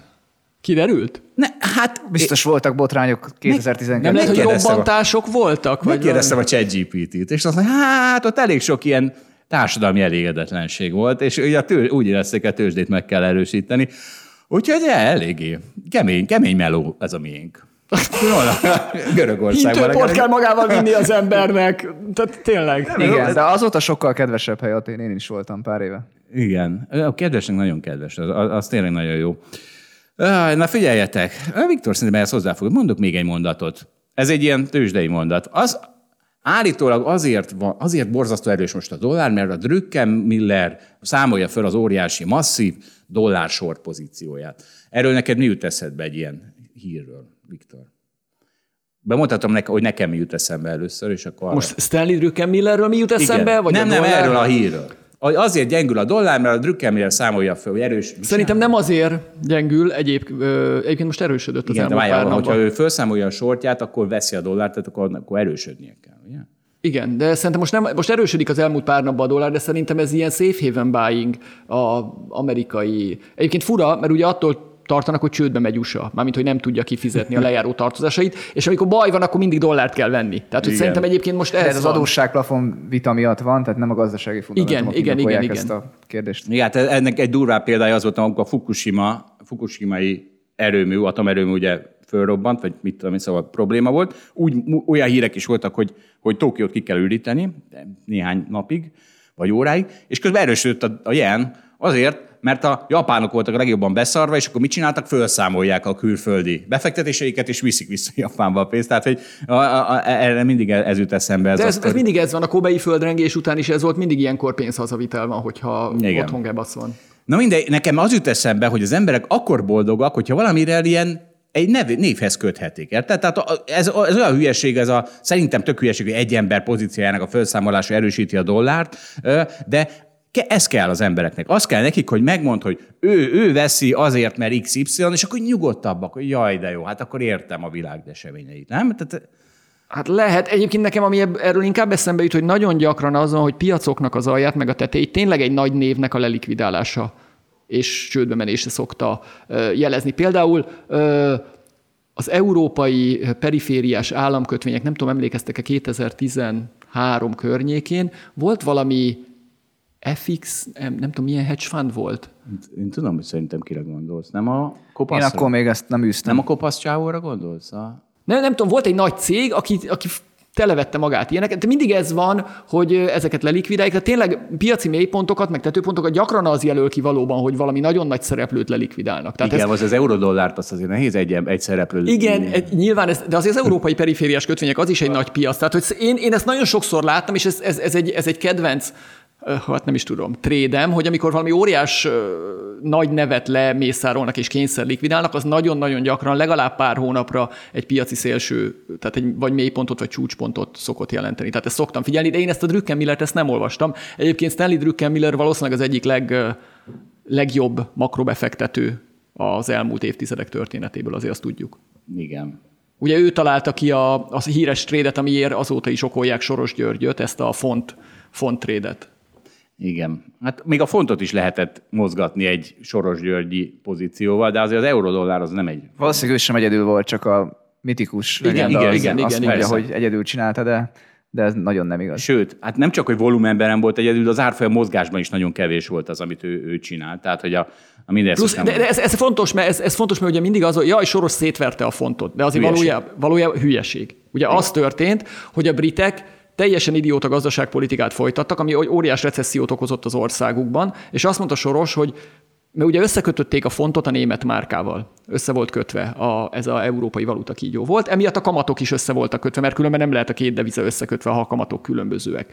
Ö, és a németeknél kamatot kellett emelni az újraegyesítés miatt, emiatt az, a, a, az angoloknál is kamatot kellett emelni. És a óriás kamatemelés recesszióba rakta az angol gazdaságot, és azt mondta Soros, hogy ezt nem fogják tűrni az angolok, inkább előbb kilépnek ebből a valuta kígyóból, mint hogy a gazdaságukat a magas kamatokkal sokáig recesszióba tartsák. Emiatt le fogják csökkenteni a kamatokat, emiatt le fog gyengülni a font. Én ezért besortolom a fontot és a, látta, hogy a angol jegybank meg próbálja védeni a fontot, és azt mondta, hogy hülyeség, mert nem fogják tudni megvédeni. És valószínűleg ő is, meg ahogy te mondtad, mások is rászálltak erre a trédre, és amit ők csináltak, az valószínűleg az az, hogy három hónappal vagy egy hónappal hamarabb történt meg a fontnak a kiesése ebből a rendszerből, mint megtörtént volna spekulánsok nélkül. Egyébként jót is tettek az angoloknak, mert azonnal fellendülés kezdődött. Egy, kettő, az egy ilyen, mindegy. Egyébként akkor meg van megint a párhuzam, most a forint nagyjából itt jár, nem? Tehát a forintban van egy óriási magas kamat, ami megöli a gazdaságot, és föl kell majd számolni. Tehát jön a fölingyengülés. Na, mit szóltok ehhez a párhuzamhoz? Hát nem olyan jó az a párhuzam. De miért? Hát azt le kell hozniuk majd a magas kamatot, mert hogy, mert hogy óriási például költségvetési teher. Azért, azért mert az angol fonnál, amikor odakötöd egy másik országnak a devizájához, akkor, akkor vállalsz valami olyat, aminek nem igazán ismered a kimenetelét. Nevezetesen, hogy éppen erősödni kell, vagy gyengíteni kell, és akkor neked mindig utána kell menni. És ugye itt nem tudod, hogy mit válasz. Itt a magyar helyzetben pont az van, hogy a magyar jegybanknak meg, megadatik a rugalmasság, és ő ezzel él is. Tehát érted, felvitte magas a kamatot, most szépen csökkengeti. Csak ott is van egy ilyen relatív probléma, hogy ez egyre drágább a, a magyar gazdaságnak. Egyébként szerintem sem jó annyira hasonló, de egy kicsit azért jó, mert végül is a inflációkövetés rendszere miatt, ami elméletileg van, mondjuk azt, tehát hogy le kéne vinni az inflációt, rákényszeríti magát a magyar gazdaság, hogy iszonyú magas kamatok mellett működjön, erős forint mellett működjön, ami hozzájárul ahhoz, hogy lassabb legyen a gazdasági növekedés, és szerintem ezt tényleg nem fogják sokáig tűrni a gazdaságpolitikának a, az irányítói. Lenne is tippem, hogy kik azok, akik nem szeretik, de az ő nevüket most nem mondjuk el a műsorban. Igen. Na jó van, jártunk akkor mindenhol. Szeretnétek még valamit? Valami jó tanács a fiataloknak, Balázs, tőled, most, hogy apuka lettél? Hát én még mindig együtt érzek velük a lakásvásárlás kapcsán. Jó, mi már csak nevetünk a fiatalokon. Baszki, 30 éve tovább éltek, legalább 30. De, de egyébként ez az meg van, ez egy hülyesség. az van egyébként, tehát borzasztó. Én az elmúlt egy évben vagy másfél évben úgy mindenhol elmondtam, hogy szerintem, hogyha valamit nem kell venni, nem, tehát szerintem úgy van a, a befektetések világában, hogy mondjuk 10 piacból 8-ról az embernek nincs olyan nagy meggyőződése, legalábbis nekem, hanem gondolom, hogy mm, inkább kicsit drága, inkább kicsit olcsó, de úgy nem biztos, hogy nagyon belenyúlnék, ha nem muszáj. Amiről ugye az elmúlt egy-két évben azért kialakult erős meggyőződésem, hogy valószínűleg a teteje környékén van a magyar ingatlanpiac, lakás ne vegyetek. Így mondtam mindenkinek. Szerintem, szerintem lakás ne, pláne, hogy tudsz kapni 20%-ot gyakorlatilag magyar lakossági állampapírba. Tehát annyit, nem is azt mondtam, hogy össze fog omlani lakásár, de hát biztos, hogy majdnem biztos, hogy többet keresel a lakosság. Igen? Majd ezt válaszok szét, tehát a lakás céllal se, vagy csak befektetési céllal? Semmilyen célral sem. Tehát, la- de hát azért a lakhatásban nem tudod, a lakhatásnak nem tudod, mekkora értéke van. Tehát azt azért nehéz beárazni. Na, Na, Zsolt, itt milyen fiam, ide akarok lettél? kitérni, mert a fiam, tudod, ezt mindenhol, csak azt, bocs, mindenhol elmondom az elmúlt egy-másfél évben. És jön a fiam, hogy hát de jó lenne azért, ő, ő, mit tudom én, neki jó lenne, hogyha majd vennénk valamit. Mondom, nem veszünk lakást. Nézd már meg a lakásárakat. De és, és elmondja ezt, mint Zsolt, de hát a lakhatás értéke meg a íz, az más, azt nem lehet így beárazni. Hát Itt te egyetértesz vele. N- Hát, a- na jó, a te fiaddal nem értek egyet, mert neki van egy apja, aki az befektetési célral fogja venni. Tehát azért nem, azért ne, azért ne, tehát ne, azért ne, ne, ne legyen már a, a Viktor fia is egy a tanár kategória, mert Szóval nem, tehát ott egy kicsit, a fiadnak nincs igaza, mert a- ami, az a lakás, amit neki vennél, az ugyanúgy befektetési jellegű, mert meg, meg Hát gondolom... attól függ, hogy odaadja neki lakást. Neki veszi, vagy magának, csak lakhat benne. De most- Ennyire ja. már nem mentünk bele Viktor család igen, életébe, igen, ez a döntő. Ja, hát ha olyan kapcsolatban vagytok, hogy bármikor kirakhatod a lakásából a gyerekedet, a- akkor, tehát hogy már, én már valahol itt tartom. Abban az esetben igaza van a fiadnak. Na mindegy, ezt, ezt nektek kell már kielemezni. De, de mindegy, tehát ez, de egyébként, bocs, még a lakásnál, ez ez tényleg Jó. fontos, az, a- mert ugye ezt mondtad, hogy válaszuk hát de tényleg nem mindegy, hogy a lakásár, mondjuk azt gondoljuk, hogy drágán van, de nincs alternatív be- befektetési lehetőségünk, vagy a lakásár azt gondoljuk, hogy drágán van, de van nagyon jó alternatív befektetési lehetőségünk, és most az elmúlt egy évben azért mégiscsak úgy alakult, hogy úgy tűnik, hogy a lakásárak viszonylag magasan vannak Magyarországon. Talán nem emelkednek olyan nagyon sokat a következő egy-két-három évben, miközben a, van egy magas nominális kamatszint, amit meg lehet kapni. Csak ez akkor, ez, ez Értem, csak akkor értem, igaz, hogy nem, nem, nem, most másképp mondom. igen, igen. Az csak akkor igaz, ha teljes összeg a rendelkezésedre áll. Mert, mert akkor, ez, akkor valóban, akkor most ha amit a 50 millió forintomat állampapírba rakom, és az öt év múlva érni fog, mennyit fog az érni? Kúra sok. Három év múlva, 120, öt év múlva, végtelen. Attól függ, mekkora lesz az infláció. Nagy siker lesz, akkor ezer milliárd forint. Jó, reméljük, nem, hogy ez nem maradjunk, már, már, maradjunk, mit tudom, mondjuk 100 milliót, jó? Érjen, vagy három év múlva érjen 100 milliót, Igen. jó, hogy egyszerű legyen. A lakás meg az is föl fog menni 50 millióról, de csak mondjuk 70 millió. Igen, és akkor, igen. És akkor ez a te van a fejedben. Mondjuk. Na, De ha, ugye egy rendes lakásvevőnek csak 10 millió forintja van.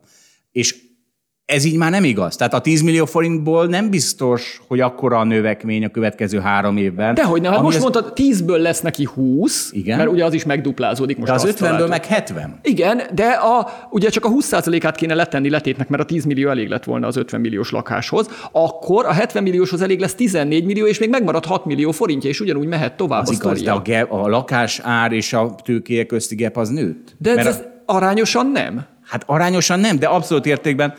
Most igaza van Zsoltnak. Szerintem hát ez igaza van. hülyeség. De szerintem Jó, igaza van. szépen. De ezt mindenki számolja ki otthon. Vagy kockás, kockás füzetbe, vagy Excelbe. Attól függ, hogy AI már vagy Nem sem. lesz, nem lesz jó az, tehát, tehát neki is érdemes. De egyébként attól függ, bocs, attól függ, hogy mekkorák a hitelkamatok, de nem nagyon tud hitelt kapni.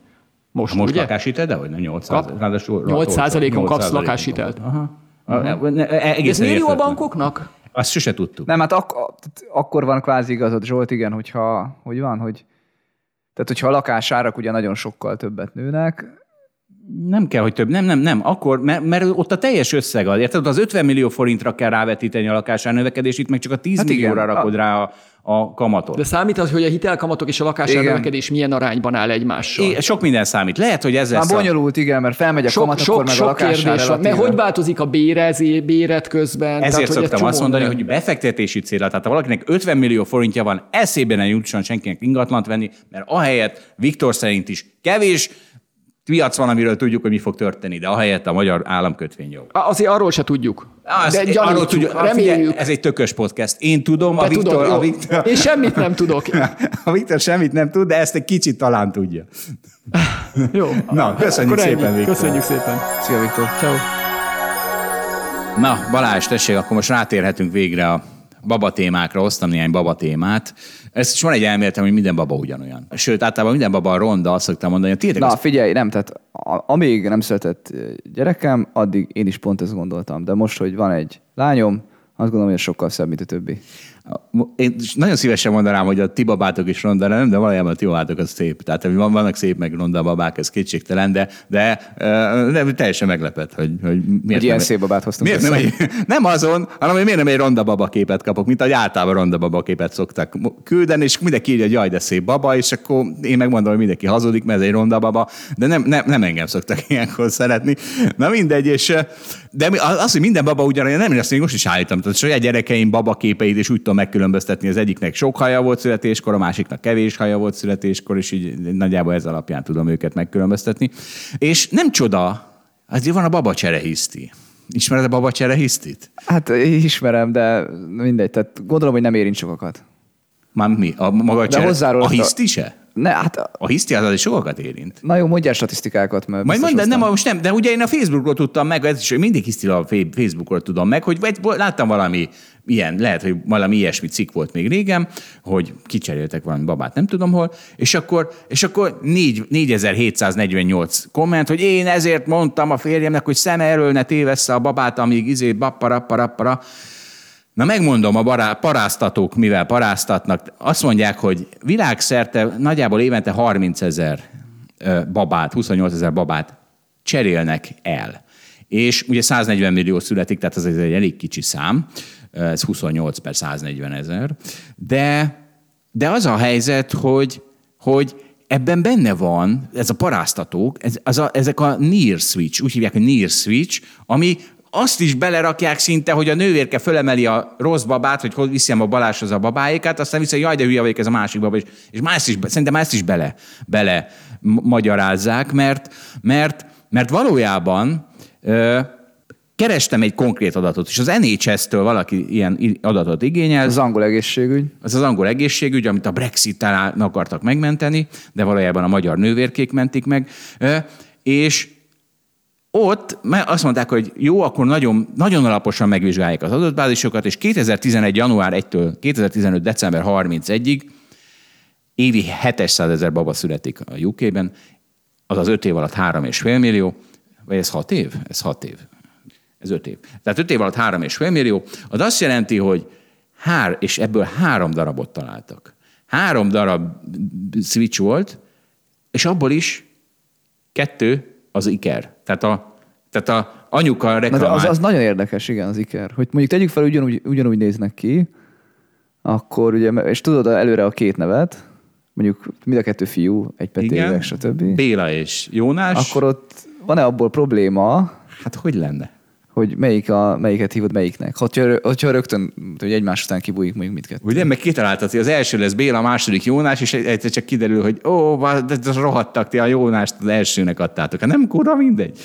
Egyébként jó, de na mondjuk ott tényleg könnyű összekeverni. Hát azt, azt, azt, azt később is megfogta, azt ígérem, tehát az tíz évesen is össze fogják keverni Bélát és Jónást. Ez ne, ez, na ez jó, de hogy úgy nem örökre, érted? Tehát Béla és Jónás, mert akkor tudni fogja, hogy Béla és Jónás. Hát tíz évesen már tudják, igen. De nem mindegy neki, tehát érted? Egyébként, tehát jó, és persze ezek a kiderültek. Tehát a, a mm, eh. Fial, mi szültünk, ott úgy volt, hogy kijött a baba, és és akkor én ott rögtön a kezünkben volt, tehát csináltam róla a fényképet. De már volt rajta izén, az az, az luxarcsér. De mi, nem mi? volt rajta a fény... karszalag? Fú, nem tudom, mikor tették rá, tényleg. Azt valamikor rátették, de én azt nem láttam. Hát ti nem paráztok ti rendesen. Hát, hát? Mond, annyira paráztam, hogy azt nem néztem, hogy mikor tették rá azt a szalagot. Hát csak ez. De figyelj. Csak ez. Akkor lehet, nem is a ti babátok. Hát de, de, de, nem, honnan tudod, hogy Hát de mondom, hát mert láttam, ja, láttam jönni, aztán, ja, aztán gyorsan le is fényképeztem, tehát ott van egy ilyen tudom, 10 másodperces kép róla, tehát az alapján csak be lehet azonosítani. A mesterséges intelligencia majd helyre teszi, hogy amikor 60 éves korában ezt ki akarjuk nyomozni, hogy mi történt a kórházban, akkor, akkor majd beazonosítja, hogy az ője vagy sem. Ö, igen, szóval remélem, szerintem nálunk nem volt esély. És aztán meg nem vitték el, hanem, hanem nálunk volt, és az orvos jött mindig oda. Jó, hát... Úgyhogy úgy, úgy, szinte végig a szemünk előtt volt a baba. Talán egyszer vagy kétszer eltolták valami vizsgálatra, de, de alapvetően az orvosok jöttek be. Úgyhogy figyelj Zsolt, én egész biztos vagyok benne, Jó hogy a, van. Jó, mi, mi lányunk a mi lányunk. Érted? Tehát kicsi az esélye. És azt nem tudom, észrevette, de már én nekem nagyon feltűnt, hogy mindenki mondja azt, hogy tiszta apja, tiszta apja. És szerintem ez egy ilyen társadalmi szerepe van ennek, hogy az apát nyugtassa, hogy ez az ő gyereke. Érted? Tehát a, Szerintem is így van amúgy, ezt én is éreztem. ugye? Na, én is így beláttam, hogy miért mondják, hogy tisztak. De, de, de tudod, mi a durva, hogy, így, hogy teljesen irracionális, de jól esett. Szörnyű bevallani. Én nem, én egyből kielemeztem, hogy ezt, miért mondják ezt a hülyeséget, és semmi köze hozzád annak a babászat. Nézem, se orsér nincs benne, se, se te vagy, nem vagy benne. De nekem egy csomóan írták az elején. Ja, ja, És aztán persze. az egyik legjobb barátom írta, hogy, hogy egyáltalán nem lát benne csak az orsit. Jó, de úgy csináltad, hogy tíz, tíz babakép közt elküldted a tiédet, és ezt mondjátok meg, hogy melyik a miénk. Mert akkor elhiszem, hogy, hogy kiszúrták. De úgy, hogy elküldöd a saját babát képét, és visszaírják, hogy tiszta apja, azt nem hiszem, hogy, hogy az, az valódi, valódi visszajelzés. De Hát én, ez egy konvenció, én is éreztem. De mondom, ennek ellenére tényleg ezek a szörnyű, kiveretetlen érzések, hogy mégis jól esik. De És- talán nem is kell ezzel mit kezdeni. És tudod, min gondolkoztam sokat? Tehát ez, ez a ba- baby switch kapcsolatban, így utána néztem egy kicsit a témának, és, és egyáltalán, ha nem derül ki, az érdekes? Tehát, tehát most konkrétan elcserélik a babát. Tehát, hogy az én nekem a gyerekemről kiderülni az egyikről, akár mind a három, hogy hát sajnos kicserélték a kórházban annó, és valaki másnak a gyereke. Se, megmondanám neki. Ö, én, én amúgy azért gondolom, hogy van, vagy számít, mert hogy ezen most sokat gondolkodtam így, ugye nyilván, hogy, hogy ez a baba nem igazán akkor születik meg, amikor megszületik, hanem már előtte. Kilenc hónap. és már előtte a szülei között van, vagy hát elsősorban nyilván az anyukájában, de hogy, hogy esetleg számít, hogy mi történt addig. Sőt, hát biztosan számít, hogy mi történt De addig. azt arra a gyerek nem fog emlékezni. Tehát ez, ezek, ezek hát de ilyen- hordozza ezek- magával. Mi? Hát most nem akarok extrém eseteket mondani, de hogyha valaki, egy nagyon rossz körülmények közül jövő valaki, aki egyébként nem figyelt a terhességére, Ja, jó, jó, értem. tehát, annak an, akkor, akkor lehet, hogy az ő babája De rosszabb körülmények közül indítja az életét. De persze. Mi, Tehát- és tehát, tehát nem igaz az, hogy ha jól értem, akkor nem igaz az, hogy egyenlő eséllyel születik. Mindenki most nem most arra gondolok, hogy milyen végzettsége, meg, meg mennyire tehetős a Ezt jól szülője, hanem, hanem hogy mi történt vele egyszerűen simán az anyamében. Ezt értem Balázs, de most, nem, nem, most ne, azt, ne azt nézzük, hogy de akkor lehet, hogy okosabb lenne a babám, mert ez így van. Tehát az egyik baba okosabb, mint a másik. Sajnálom, kedves, kedves Na egalitáriánusok. jó, de ugye azzal meg az olyan elég nagy véletlen faktor is van. Persze, azt mondom, hogy nem, nem ezért, de nem ezért, érzelmi alapon, érted? Tehát azt mondanád de a tíz éves gyerekednek, hogy jaj, sajnálom, ha nem te vagy a vérszerinti gyerekem, visszacserélek a vérszerinti gyerekem. Hát dehogy Hát akkor már nyilván nem, de, Hát hogy, ez- de ez most a- még, ért, és akkor a másik ér, meg, meg hogy már érzelmileg is elkezdett kezdesz kötődni a hat hónapos Pontosan. magzathoz is. És ebből az jön ki, Bár nem látod, hogy néz ki. Bár egyébként tudod, mi van? Hogy egy csomó már ilyen 3D-s izé, képet na, már csinálnak. most a bab- felismerik, persze. É, mi nem csináltunk, úgyhogy nem tudom, hogy nézett De ebből nem ismersz fel semmit. Én, Hát én akkor a- láttam először, amikor, meg az ultrahangot tudod ilyen, de hogy, de hogy egy csomó már csinálnak. És akkor, de egyébként az segíti gondolom azt, hogy már hamarabb kötődje a gyermekethez. Mert már úgy érzed, hogy már láttad. Ja, Isten, Belestél. Te egy egész más szálon jársz, mint ami én a rációs szálán járok. Én a rációszálán kezdtem el, látod, de, Igen. de az érzelmi szál is ott van. És, és, és te után néztem néhány ilyen esetnek. Igazából ilyen száz év alatt olyan 30-at tudtak összegyűjteni. Jól dokumentált, hogy utólag kiderült, hogy, hogy, hogy elcserélték őket a kórházban, és és sok esetben még úgyse cserélték vissza, hogy korán kiderült. Tehát ezért mert ezt mond, mit mondanék én, hogy hát dehogy, dehogy kirögném magamat, és a, hogyha a gyerekemnek most azt mondanám, hogy figyelj, mert nem te vagy a vér szerinti gyerekem, mert valójában lesz, leszarom, hogy a vér szerinti gyerekem, és azért jó ezen gondoskodni, mert rájössz, hogy a család az nem a vérségtől család. Az attól család, hogy, hogy, hogy mi élünk együtt. És, és rájössz, hogy nem, és ettől tudod, mitől jössz még rá, hogy nem kell távoli ro- rokonokat látogatni vérségi alapon, mert, mert le, le, ez, mi van, ha elcserélték őket is a kórházban? Tehát, hogy, tehát, hogy ez tiszta Tehát a, hülyeség. te a család és a nemzet között gyakorlatilag párhuzamot látsz. Hát persze. Mi család, mi nemzet. Pontosan, ezek mind hülyességek. Tehát, hogy, hogy nem, ahogy nem cseréled vissza a tíz éves gyerekedet, mert nem a vérségi alap számít a családnak, van, ö, na, mindenben nem megyek bele. Tudod, a nemzettel is szoktam vitatkozni, a család kapcsán meg mélyen nem értek egyet. De- a távoli rokon, azt értem, hogyha a távoli rokont csak azért, mert családtag, nem feltétlenül kell mesterségesen kapcsolatot ápolni. De ugye, amikor a te meg a gyereket közti brutálisan erős érzelmi kapcsolat, az, az erősebb, mint a vérségi. Erről beszélek, érted? Tehát a, a brutálisan, az a, az a kapcsolat, ami az én tíz éves gyerekem is köztem kialakult, az sokkal ja, erősebb, ja, mint ja, a ja, vérség. hogy azt értékeled, csak azt önmagában Igen. nem a vérséget. Tehát a vérség- Tehát azt mondod, hogy egy örökbefogadó gyereket is lehet ugyanúgy szeretni. Ez egyetértek, igen. Pontosan. Na, Na, de azért érted, a gyerek az nem a rációról szól, hanem az érzelemről. Van egy ilyen dimenzió, tessék a podcastunknak. Igen, csak ugye van egy ilyen politikai movement, ami a vérségi alapra rak mindent. A nemzetet, a családot, stb. Na, figyelj, de a leggyakrabban visszatérő momentum ezekben az esetekben, amikor elcserélték, és volt, aki, volt, aki visszacserélte, volt, aki nem cserélte vissza, és volt, akik összeköltöztek. A, a, tehát a két család összeköltözött. És akkor... E, Ez milyen szép. Na, és a, a Na, leggyak... az gyakorlatilag egy kényszer család, akkor tessék. Shotgun marriage. Az egy shotgunner is.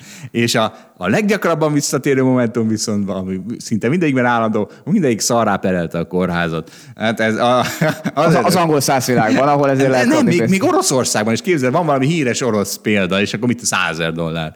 Na, az az egész orosz egészségügyi költségvetést elkérték. Na, figyelj, van még egy ilyen izé, populációs témánk. Zentai Péter írt egy cikket, a, nem is írta a cikket, hanem King Wa- Ki, Wang Feng kínai demográfussal csinált egy, egy milyen túrót, riportot, és ebből kiveszek néhány érdekes momentumot. Na, hát egyrészt meg ebből is majd hiszti. 30-40-50 évvel ezelőtt a túlnépesedés veszélyének folyamatos növekedésére fókuszált a világ, erről szóltak a tévéhíradók. És nem alaptanul, hiszen 1950-ben két és fél milliárdan voltunk, most meg 8 milliárdan. De azért mégis alaptalanul, mindjárt kiderül. A 70-es években a, a, vár- a várható tendenciák hatására szabályos világpánik tört ki. A tudósok és a politikusok, majd a világ közvélemény a túlnépesedés nevezte ki minden idők legsúlyosabb kihívásának. És aztán látjuk, hogy ez hülyeség. Mint ahogy klímavált, mint ahogy AI hiszti, mint ahogy az összes hiszti, még lesz néhány hiszti. Ja, minden, 1980 körül arról szóltak a jóslatok, hogy az ezredfordulót követő egy-két évtizedben éjséglázadások törnek ki. Ugye ez a ez a Mal- Malthusian trap, ami már 200 éve megy az emberek körében. Emberek tömegesen fogják egymást írtani, háborúk törnek ki, majd végül a túlnépesedés okozza az emberi faj végzetét. Na, hát most az ez az AI. A vészjóslatokat pánikreakciók váltottak ki, és ugye mindenre, és ugye a Kína ennek a, ennek a pánikreakciónak a leg, leg, legekletánsabb. Bevezették ezt az egyke politikát, amiből kényszerabortuszok, tömeges sterilizálás, anyák üldözése, kicsinyeket erőszakkal vettek el szüleiktől, szörnyűséges családi tragédiák történtek. Tappalapal. Tehát ezt mondja egy kínai ember, a kínai demográfus, és hát na, ezt a klíma, klíma mindenki nyugodjon jel jól, tehát a klíma egyében sem se őrüljön meg senki. Na de ez már tényleg tudjuk, hogy nem gond. Így van. Na de hát, Illetve, hogy úgy, úgy mondanám, hogy gond, de, de tudjuk mérni, hogy mekkora gond, és tudjuk, hogy mikor lesz vége. és nem gond. Van a Meg- Factfulness nevű könyv, ott nagyon szépen leírják, hogy gyakorlatilag azzal, hogy fejlődik egy társadalomban a, a gazdaság, hogyan esik le szépen a, az, hogy hány gyereket vállalnak. És hogy igazából ez Ázsiára is igaz. És Ázsiában is esik le, meg Nigériában is le, esik le. Tehát, hogy Nigéria de... nagyon durva lesz, mert még több száz millióval fog nőni a lakossága, de mégis szépen már azért látható, hogy valahogy be fog állni 2100-ra. Igen, de most már egyszer elkezdtek pánikolni emberek a lakosság fogyás miatt, tudod, itt például Magyarországon. Jaj, jaj, jaj, fogyik a magyar. Mindenhol fogyik. Ugye mindenhol fogyik a Nem. Nigériában nem fogyik, de hogy majd, majd száz év Majd ott is fog, ha el, elérnek egy, egy, egy, kell, egy kellő, hát már fe, fejlettségi szintre. Csak addigra ők közé 800-szor annyi lesznek, mint a magyarok, de amúgy Uh, csak 80-szor. Minél magasabb és szofisztikáltabb az iskolázottság, általános színvonala, minél többen jutnak egy, egyre szélesebb tudáshoz, minél magasabbak a jövedelmi viszonyok, annál inkább annál több lehetőséggel bír az ember, és eldönti, fog-e szülni, akar-e férjhez menni, megnősülni, tovább tanulni, karriert választani, annál csekélyebb a népszaporodat. Balázs, van neked szabad akaratod? Vagy érted? Tehát itt biztos, hogy na mindegy. A, Magam döntöttem el, hogy legyen gyerekem? I- Például. Hát remélem, igen. Arról szól az aktuális demográfiai sztori, hogy fogyik a izé, hogy a lányok, a nők szuverenitása, szabadsága szélesedik, tanulnak, karriert indítanak, és későbbre halasztják a férhez menetet, a gyerekvállalást, illetőleg mernek házasság nélkül is szülni, vagy egyáltalán nem vállalnak gyereket. Mert a szülés is egy hobbi, kedves, kedves mindenki. Ne, azért, mert a nagymama nagyon akar már gyereket, attól még mindenki választhatja inkább, a, amit akar, a bálnavadászatot is. És a legboldogabbak a szingli nők, mindenkit megnyugtassak. Nem kell itt, nem kell itt három gyereket. nem kell három gyereket. Ezt alátámasztják a személyes tapasztalataid is? Hogy mi, hogy nem Hogy a legboldogabbak a szingli nők? Azt nem, azt, a személy, ennek nincs személyes szingli nő tapasztalat. Ó, hát akkor, akkor tényleg a statisztikára kell hagyatkoznod. Figyelj, most, most akkor mondok neked valamit, ami viszont semmilyes tapasztalat. Tehát a második gyerek, ez, és ezt, ezt ez nagyon vicces, mert ezt, ezt én találtam. A második gyerek az olyan, mintha egy második feleséget vinnél haza. Tehát, hogy érted, milyen a, mi a, mire szól a házasság, hogy van egy nagy szerelmed, vagy egy szerelmed, vagy mondjuk így, és akkor monogámia. Ugye valamiért kötelező monogámia van, de amikor egy második gyereket haza, az is egy kicsit ilyen. Tehát a második gyerek az a monogámiából, az egy gyerekűségből a, a, megosztod a figyelmedet. Tehát az első gyerek az pont úgy érzi magát, vagy érezheti magát, mint ahogyha a feleséged érezné magát, hogyha hazavennél minél még egy feleséget. És akkor úgy Érted a párhuzamot? Te, persze, értem. És te is úgy érzed magad. Tehát te, te is úgy érzed magad, hogy tehát az első és a második gyerek közt van egy nagyon nagy lépcső szerintem, ami gyakorlatilag olyasmi, mint a monogámia és a, és a mi, a, mi az? Hát ebben poligámia. Ebben poligámia. még nincsen tapasztalatom. Úgy ebben még nincsen tapasztalatod, de ez lesz, és, és, és ezt, ezt én találtam ki, és egyszer csak szembe jött egy Popper Péter előadás, ahol elmagyarázta, arról beszélt, hogy ugye miért nehéz az első gyerekkel megbarátkozni, az első gyereket megbarátkoztatni a második gyerekkel, erről szólt az előadás, és ott, ott ülő nőnek ezt a példát mondta, hogy bizony, ez pont olyan, mintha az ön férje hazahozna egy tíz évvel fiatalabb feleséget, és akkor azt mondja, hogy tessék, itt van, játszatok együtt. Érted? Érted?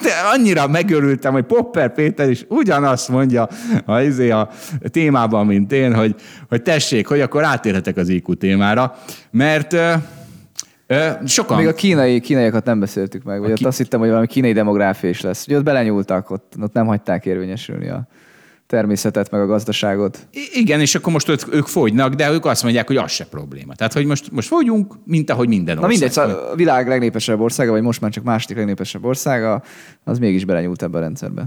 Igen. Hát az kemény. Az kemény volt az a belenyúlás. Az kemény volt. Na figyelj, volt ez a múltkori IQ, és nagyon sokan felháborodtak, és nem tudtam miért. Hát én is tudom, hogy miért, igen. I- igen, tehát most már értem. Tehát az, az, az, az, tehát az, az nem volt elég összeszedett, ezt, ezt elismerem, elnézést kérek mindenkitől. Onnan lehet majd tudni, hogy már éjjel csinálja a podcastünket, hogy mindig minden kellően összeszedett lesz. Tehát a, a, amíg, amíg én csinálom, még mit csináljuk, addig sajnos lesz ilyen volatilitás színvonalban, összeszedettségben, bármiben, sokokból. Egyébként nagyon vicces, mert pont Kasparovnak is ez volt az elképzelése az AI-ról, hogy az AI azért veri agyon a sakkozókat, mert, mert mindig hozza stabilan a magas színvonalat, míg az ember az bele-bele hibázik. Aztán most már kiderült, hogy nem, nem azért, mert az AI olyan szinten sakkozik már, hogy a, a, a Kasparov nem érti, hogy miért lép. miért lép valamit az AI. Tehát olyan, olyan magas szintre jutott el az, az AI, tehát ez szülyesség, de, de az, a podcastet, ha, ha itt már nem lesz olyan, hogy egyik adás jobb, másik adás rosszabb, akkor mindenki tudja, hogy AI csinálja. Mert, és sajnos az IQ is ilyen volt, hogy nem voltam elég összeszedett, de az igazság, nem, nem, nem, egy, nem, nem is volt cél. Tehát az volt a célom, hogy egy csomó érdekes dolgot elmondjak az IQ-val kapcsolatban, és kész. És aztán egy, egy hallgató odarakta, hogyha valaki összeszedett IQ előadást akar, akkor itt van, és tényleg volt egy egy évvel ezelőtti Friderikus beszélgetés, Újma Przmerislav Péter kutatópszichológussal, és tényleg nagyon összeszedett, nagyon jó, és semmiben, és mindent ugyanazt mondja, amit én mondtam, vagy ne, sokkal összeszedettebben, sokkal értetőbben, sokkal jobban, de semmiben nem mond el, hogy teljesen megnyugodt, ami nem a tartalommal volt igazán a baj, hanem valóban az összeszedettsége, mondom még egyszer elnézést ezért, és... Konklúzió, Zsolt. Én most nem mondok arról konklúziót. Ja, hogy szeretnék konklúziót, igen. Most, nem, most nem mondok az ikuról konklúziót, már beszéltem már eleget az ikuról, hanem arról mondok, hogy mondok még néhány nagyon érdekes részletet. Képzeld el, hogy a, a, a természetes szelekció az több száz éven keresztül növelte az emberek intelligenciáját, ugyanis az arisztokrácia, tehát az, a középkorban a felső rétegek szaporodtak. Tehát a, például a, amikor a, a, a, a brit populációs robbanás volt, ez mondjuk úgy az ipari forradalom környéke lehet, akkor a, a felső rétegeknek volt sok gyerekük. És a felső rétegek még a középkorban is meritokratikus alapon ker, ker, kerülnek egy kicsit kiválasztásra, tehát a magasabb iq magasabb intelligenciai emberek szaporodtak jobban. És ezért nőtt a társadalom iq folyamatosan, vagy intelligenciája. Viszont most már ez nem így van. Tehát most már, ahogy mondtam, ahogy az embernek egyre nagyobb a szabadsága, egyre kevésbé akar gyereket. És minden fejlett társadalomban azt látjuk, hogy a felső rétegek kevésbé szaporodnak. és az alsóbb rétegek inkább. Tehát innentől kezdve az van, hogy a, az alacsonyabb IQ, az alacsonyabb intelligencia öröklődik tovább. A, Hát ha elfogadod, hogy a felsőbb réteg az a magasabb IQ-val korrelált. ezt nem, tehát ezt, ezt nem elfogadod, ez, ez 86 féleképpen ki van mutatva. Tehát ez, ez, egy, ez a, ez a, ez a premisláb, úgymond a premisláb. El De kell abban a világban, ahol volt nemesség, meg, Még ott is. Mert a, a Mert az a nemesség, kevés, tehát- aki jobbágyból nemes lehetett, az, az a Tehát magas érted, volt. álmos vezér is valami meritokratikus alapon lett álmos vezér, érted? És aztán az álmos ve- vezér utódai voltak az Hát arisztokraták. van olyan vezér, aki igen, és van olyan, aki nem. De nem azok is. Tehát, hogy, hogy persze, hogy De van a- olyan... hát, Még azok mert- is. Még azok is valamiben kiválóak voltak, érted?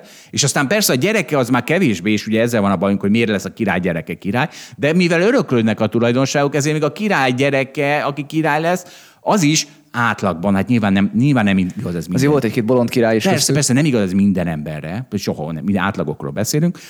Még azok is előrébb ta- voltak meritokra is alapon. És az a vicces, na- nagyon furcsa volt ez az egész beszélgetés, mert, mert azt hinném, hogy, hogy ez ilyeneket nem szabad mondani.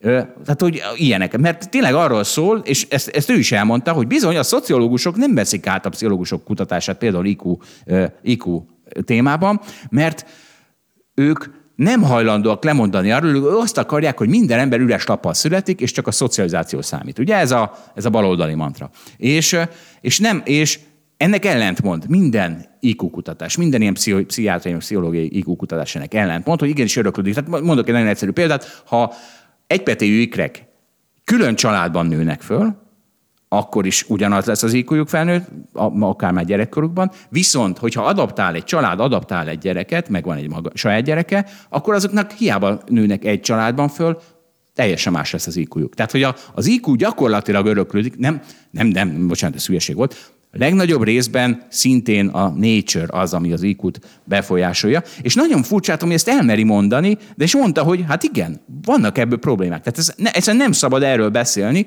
Azért, mert politikai okokból kvázi. Tehát, mint amit a klímaváltozásnál is problémám volt, hogy emberek nem beszélhetnek arról, hogy a klímaváltozás nem is akkora probléma, mint amekkorának szeretnék beállítani, mert cancel culture, stb. stb.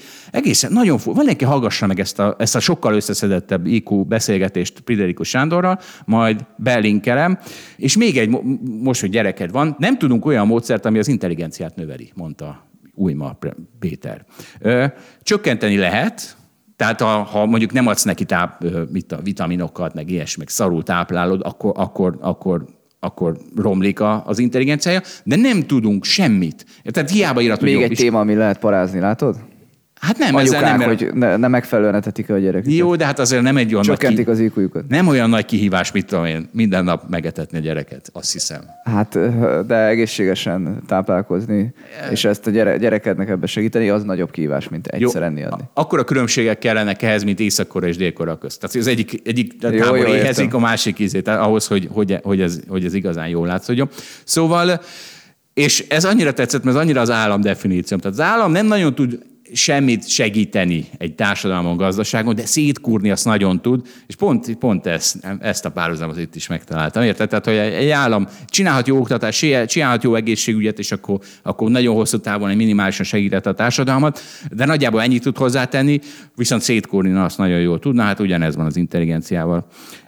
És tessék, na figyelj, menjünk rá egy kis AI-ra, a, a, a, lehet, hogy az évad utolsó AI bashingje.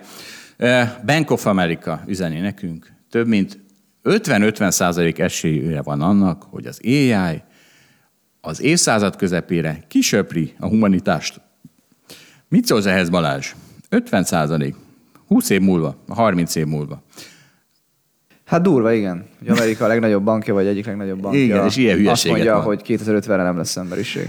Már, már, Ami már nincs olyan messze, 26-7 éve. Fölvettek egy kapucnis pulcs. Már még egy gyereked ne legyen. Érted? Még ez, még ez még egy 20-30 évet elpötyög, de hát, Hát a gyerekemnek a várható élettartamát, hogyha ezzel az állítással egyetértek, akkor az nagyon lecsökkenti. Hát a sajátomat is. Na, de tudod mi a jó az, ebben az éjjel hiszti kirölgéségében még, hogy, hogy ez is egy nagyon hosszú ideig fog tartani, és, és egyre jobbak leszünk benne, és De addig remélem, hogy megment egy csomó embert az AI. Na, na figyelj, itt van Jan Lecun. Jan ezt hogy Lecun- kell elképzelni? Tehát, hogyha az AI képes lesz minket elpusztítani, akkor előtte nagyon sok embert meg fog menteni még, nem? egészségügyön De csak keresztül azért, hogy aztán elpusztítsa. letermel, nem tudom, nekünk egy új szívet, meg egy új vesét, meg egy új nem tudom mit. Igen, és aztán be, be, beköt a izére, tudod, mint a Matrixban, beköt a, a aha, aha. energiatermelő. Egy új testet, tudod, le, leszedi az agyunkat, és rárakja egy, egy másik testre. Nem tudom pontosan, de itt van- 2050-ig erre nem lesz szükségünk, úgyhogy ez nekünk még nem előny, de, de lehet, hogy A Bank of. America szerint. Aztán lehet, hogy kijön a, a, izé, mit tudom, a Goldman Sachs az, hogy "Ö, két év. Na, akkor húzzanak ezt a két évet. Na figyelj, itt egy, itt egy kapucnis is, bár rákérdeztem Dávidnál, az, ez egy renegált kapucnis is, ez nem számít. Ő Jan Lecunról van szó, ő a, ő a Facebooknak a AI vezetője, és ő folyamatosan ő is AI, bas, be, AI hisztizőket besingel.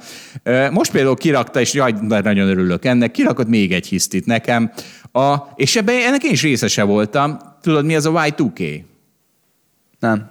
Nem tudod, mi a Y2K? Hát, a, jaj, apám, hát nem tudtad, hogy majdnem világvége volt 2000-ben. Mert az történt, hogy De így már tudom. Na oké. Okay. Az történt, hogy ugye azon paráztak. 12-ben is majdnem világvég ott volt valami, milyen maja jóslat? Vagy Ne, nem az tudom. más, nem, ez komoly volt. Tehát én, én akkor a Kraft Fischernél dolgoztam, és emberek ott paráztak, hogy mi lesz 2000 január 1-én, mert ugye a számítógépek hogy tá- állítólag úgy tárolták a dátumot, hogy csak két számjegy, hogy 99, és 2000-ben vissza fog ugrani 1900-ra. Ez volt az elképzelés, és összeomlik minden. Ez volt, és mindenki fizette az a, a akkor AI szakértőket, hogy készítse fel a rendszereket a Y2K-re, ez ment, a, ez ment és akkor Jan Lecun kirakta izét, a Oh my God, Rouge Y2K mindannyiunkat megöl, ö, meg ez volt előtte, 2000 előtt, és utána meg, jaj, utána meg milyen cikkek jelentek, jaj, emlékeztek, hogy mennyi, mindenki mennyire meg volt ijedve a Y2K-től?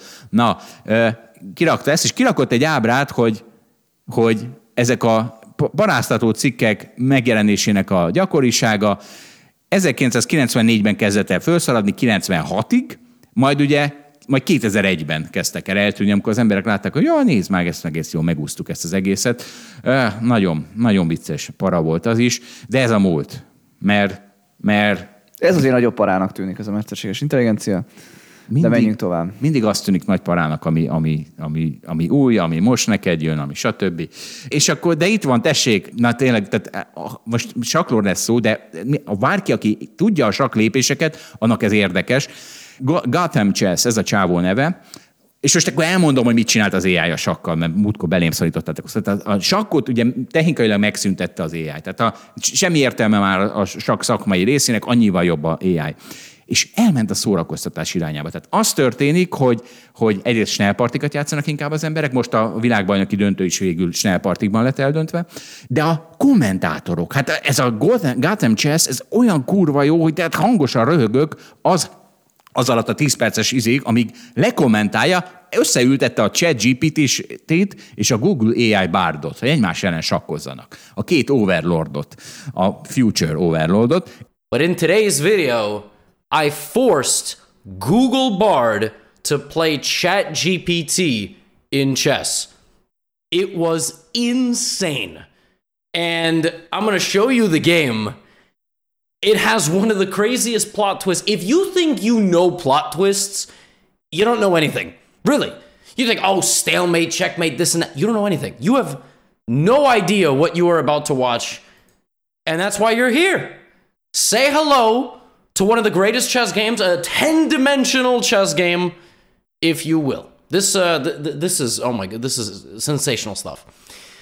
És egészen elképesztő az történt, hogy a harmadik lépésig ment egy sima megnyitás, L2, L4, szemben, mit tudom én, D7, mi ez, D7, D5, vagy ilyesmi, majd a harmadik lépés a E, E4-re kirakott paraszt, tehát aki kettőt előreugrott parasztot, ChatGPT fogta és visszarakta egyet. És akkor, és ez még csak az eleje, mert innentől kezdve az történt, hogy váratlan helyeken megjelent ChatGPT nem tud sakkozni? ez történt, és meg a másik se. Tehát innentől kezdve ilyen dimenzióugrások, kvantumlépések, meg megjelenő, eltűnő lovak, tehát olyan volt, hogy a királynő a saját lovára rálépett, akkor Az a eltűnt. ChatGPT-ben még a legegyszerűbb saklépések sincsenek De, beépítve. Hát ilyet. De, ne, de ezt hiszed. De hát pár Dávid pont erről beszélt, hogy ez a Hogy két... ő már olyan, mint egy ember, ugye? Már, már csal, már hibázik. Nem, ez két future overlord, akik thinking outside the box. Érted? Tehát nem, nem, az, nem, nem köti őt az. Hát akikhez képest mi az öt éves hülye gyerekek vagyunk, akik azt hiszük, hogy a paraszt csak előre léphet. Nem, hát most már bármi.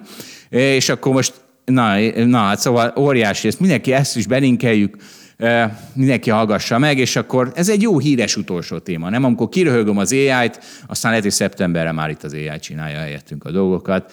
Addig még lesz egy adásunk, a Majális, az egy, az egy fesztivál lesz kvázi, egy podcast fesztivál, egy, Hold After Hours fesztivál. Mindenki jöjjön, reggaeton is lesz. És na köszönj el Balázs, mit ajánlsz te a nyárra? Na ezt, pontosan ezt akartam, hogy te, te szoktál mindig ajánlani valamit a nyárra a hallgatóknak, hogy miben képzeld ki magad. Ja? És most nem ígértél semmit. De ha nem teszed, akkor nekem van egy ajánlatom számodra.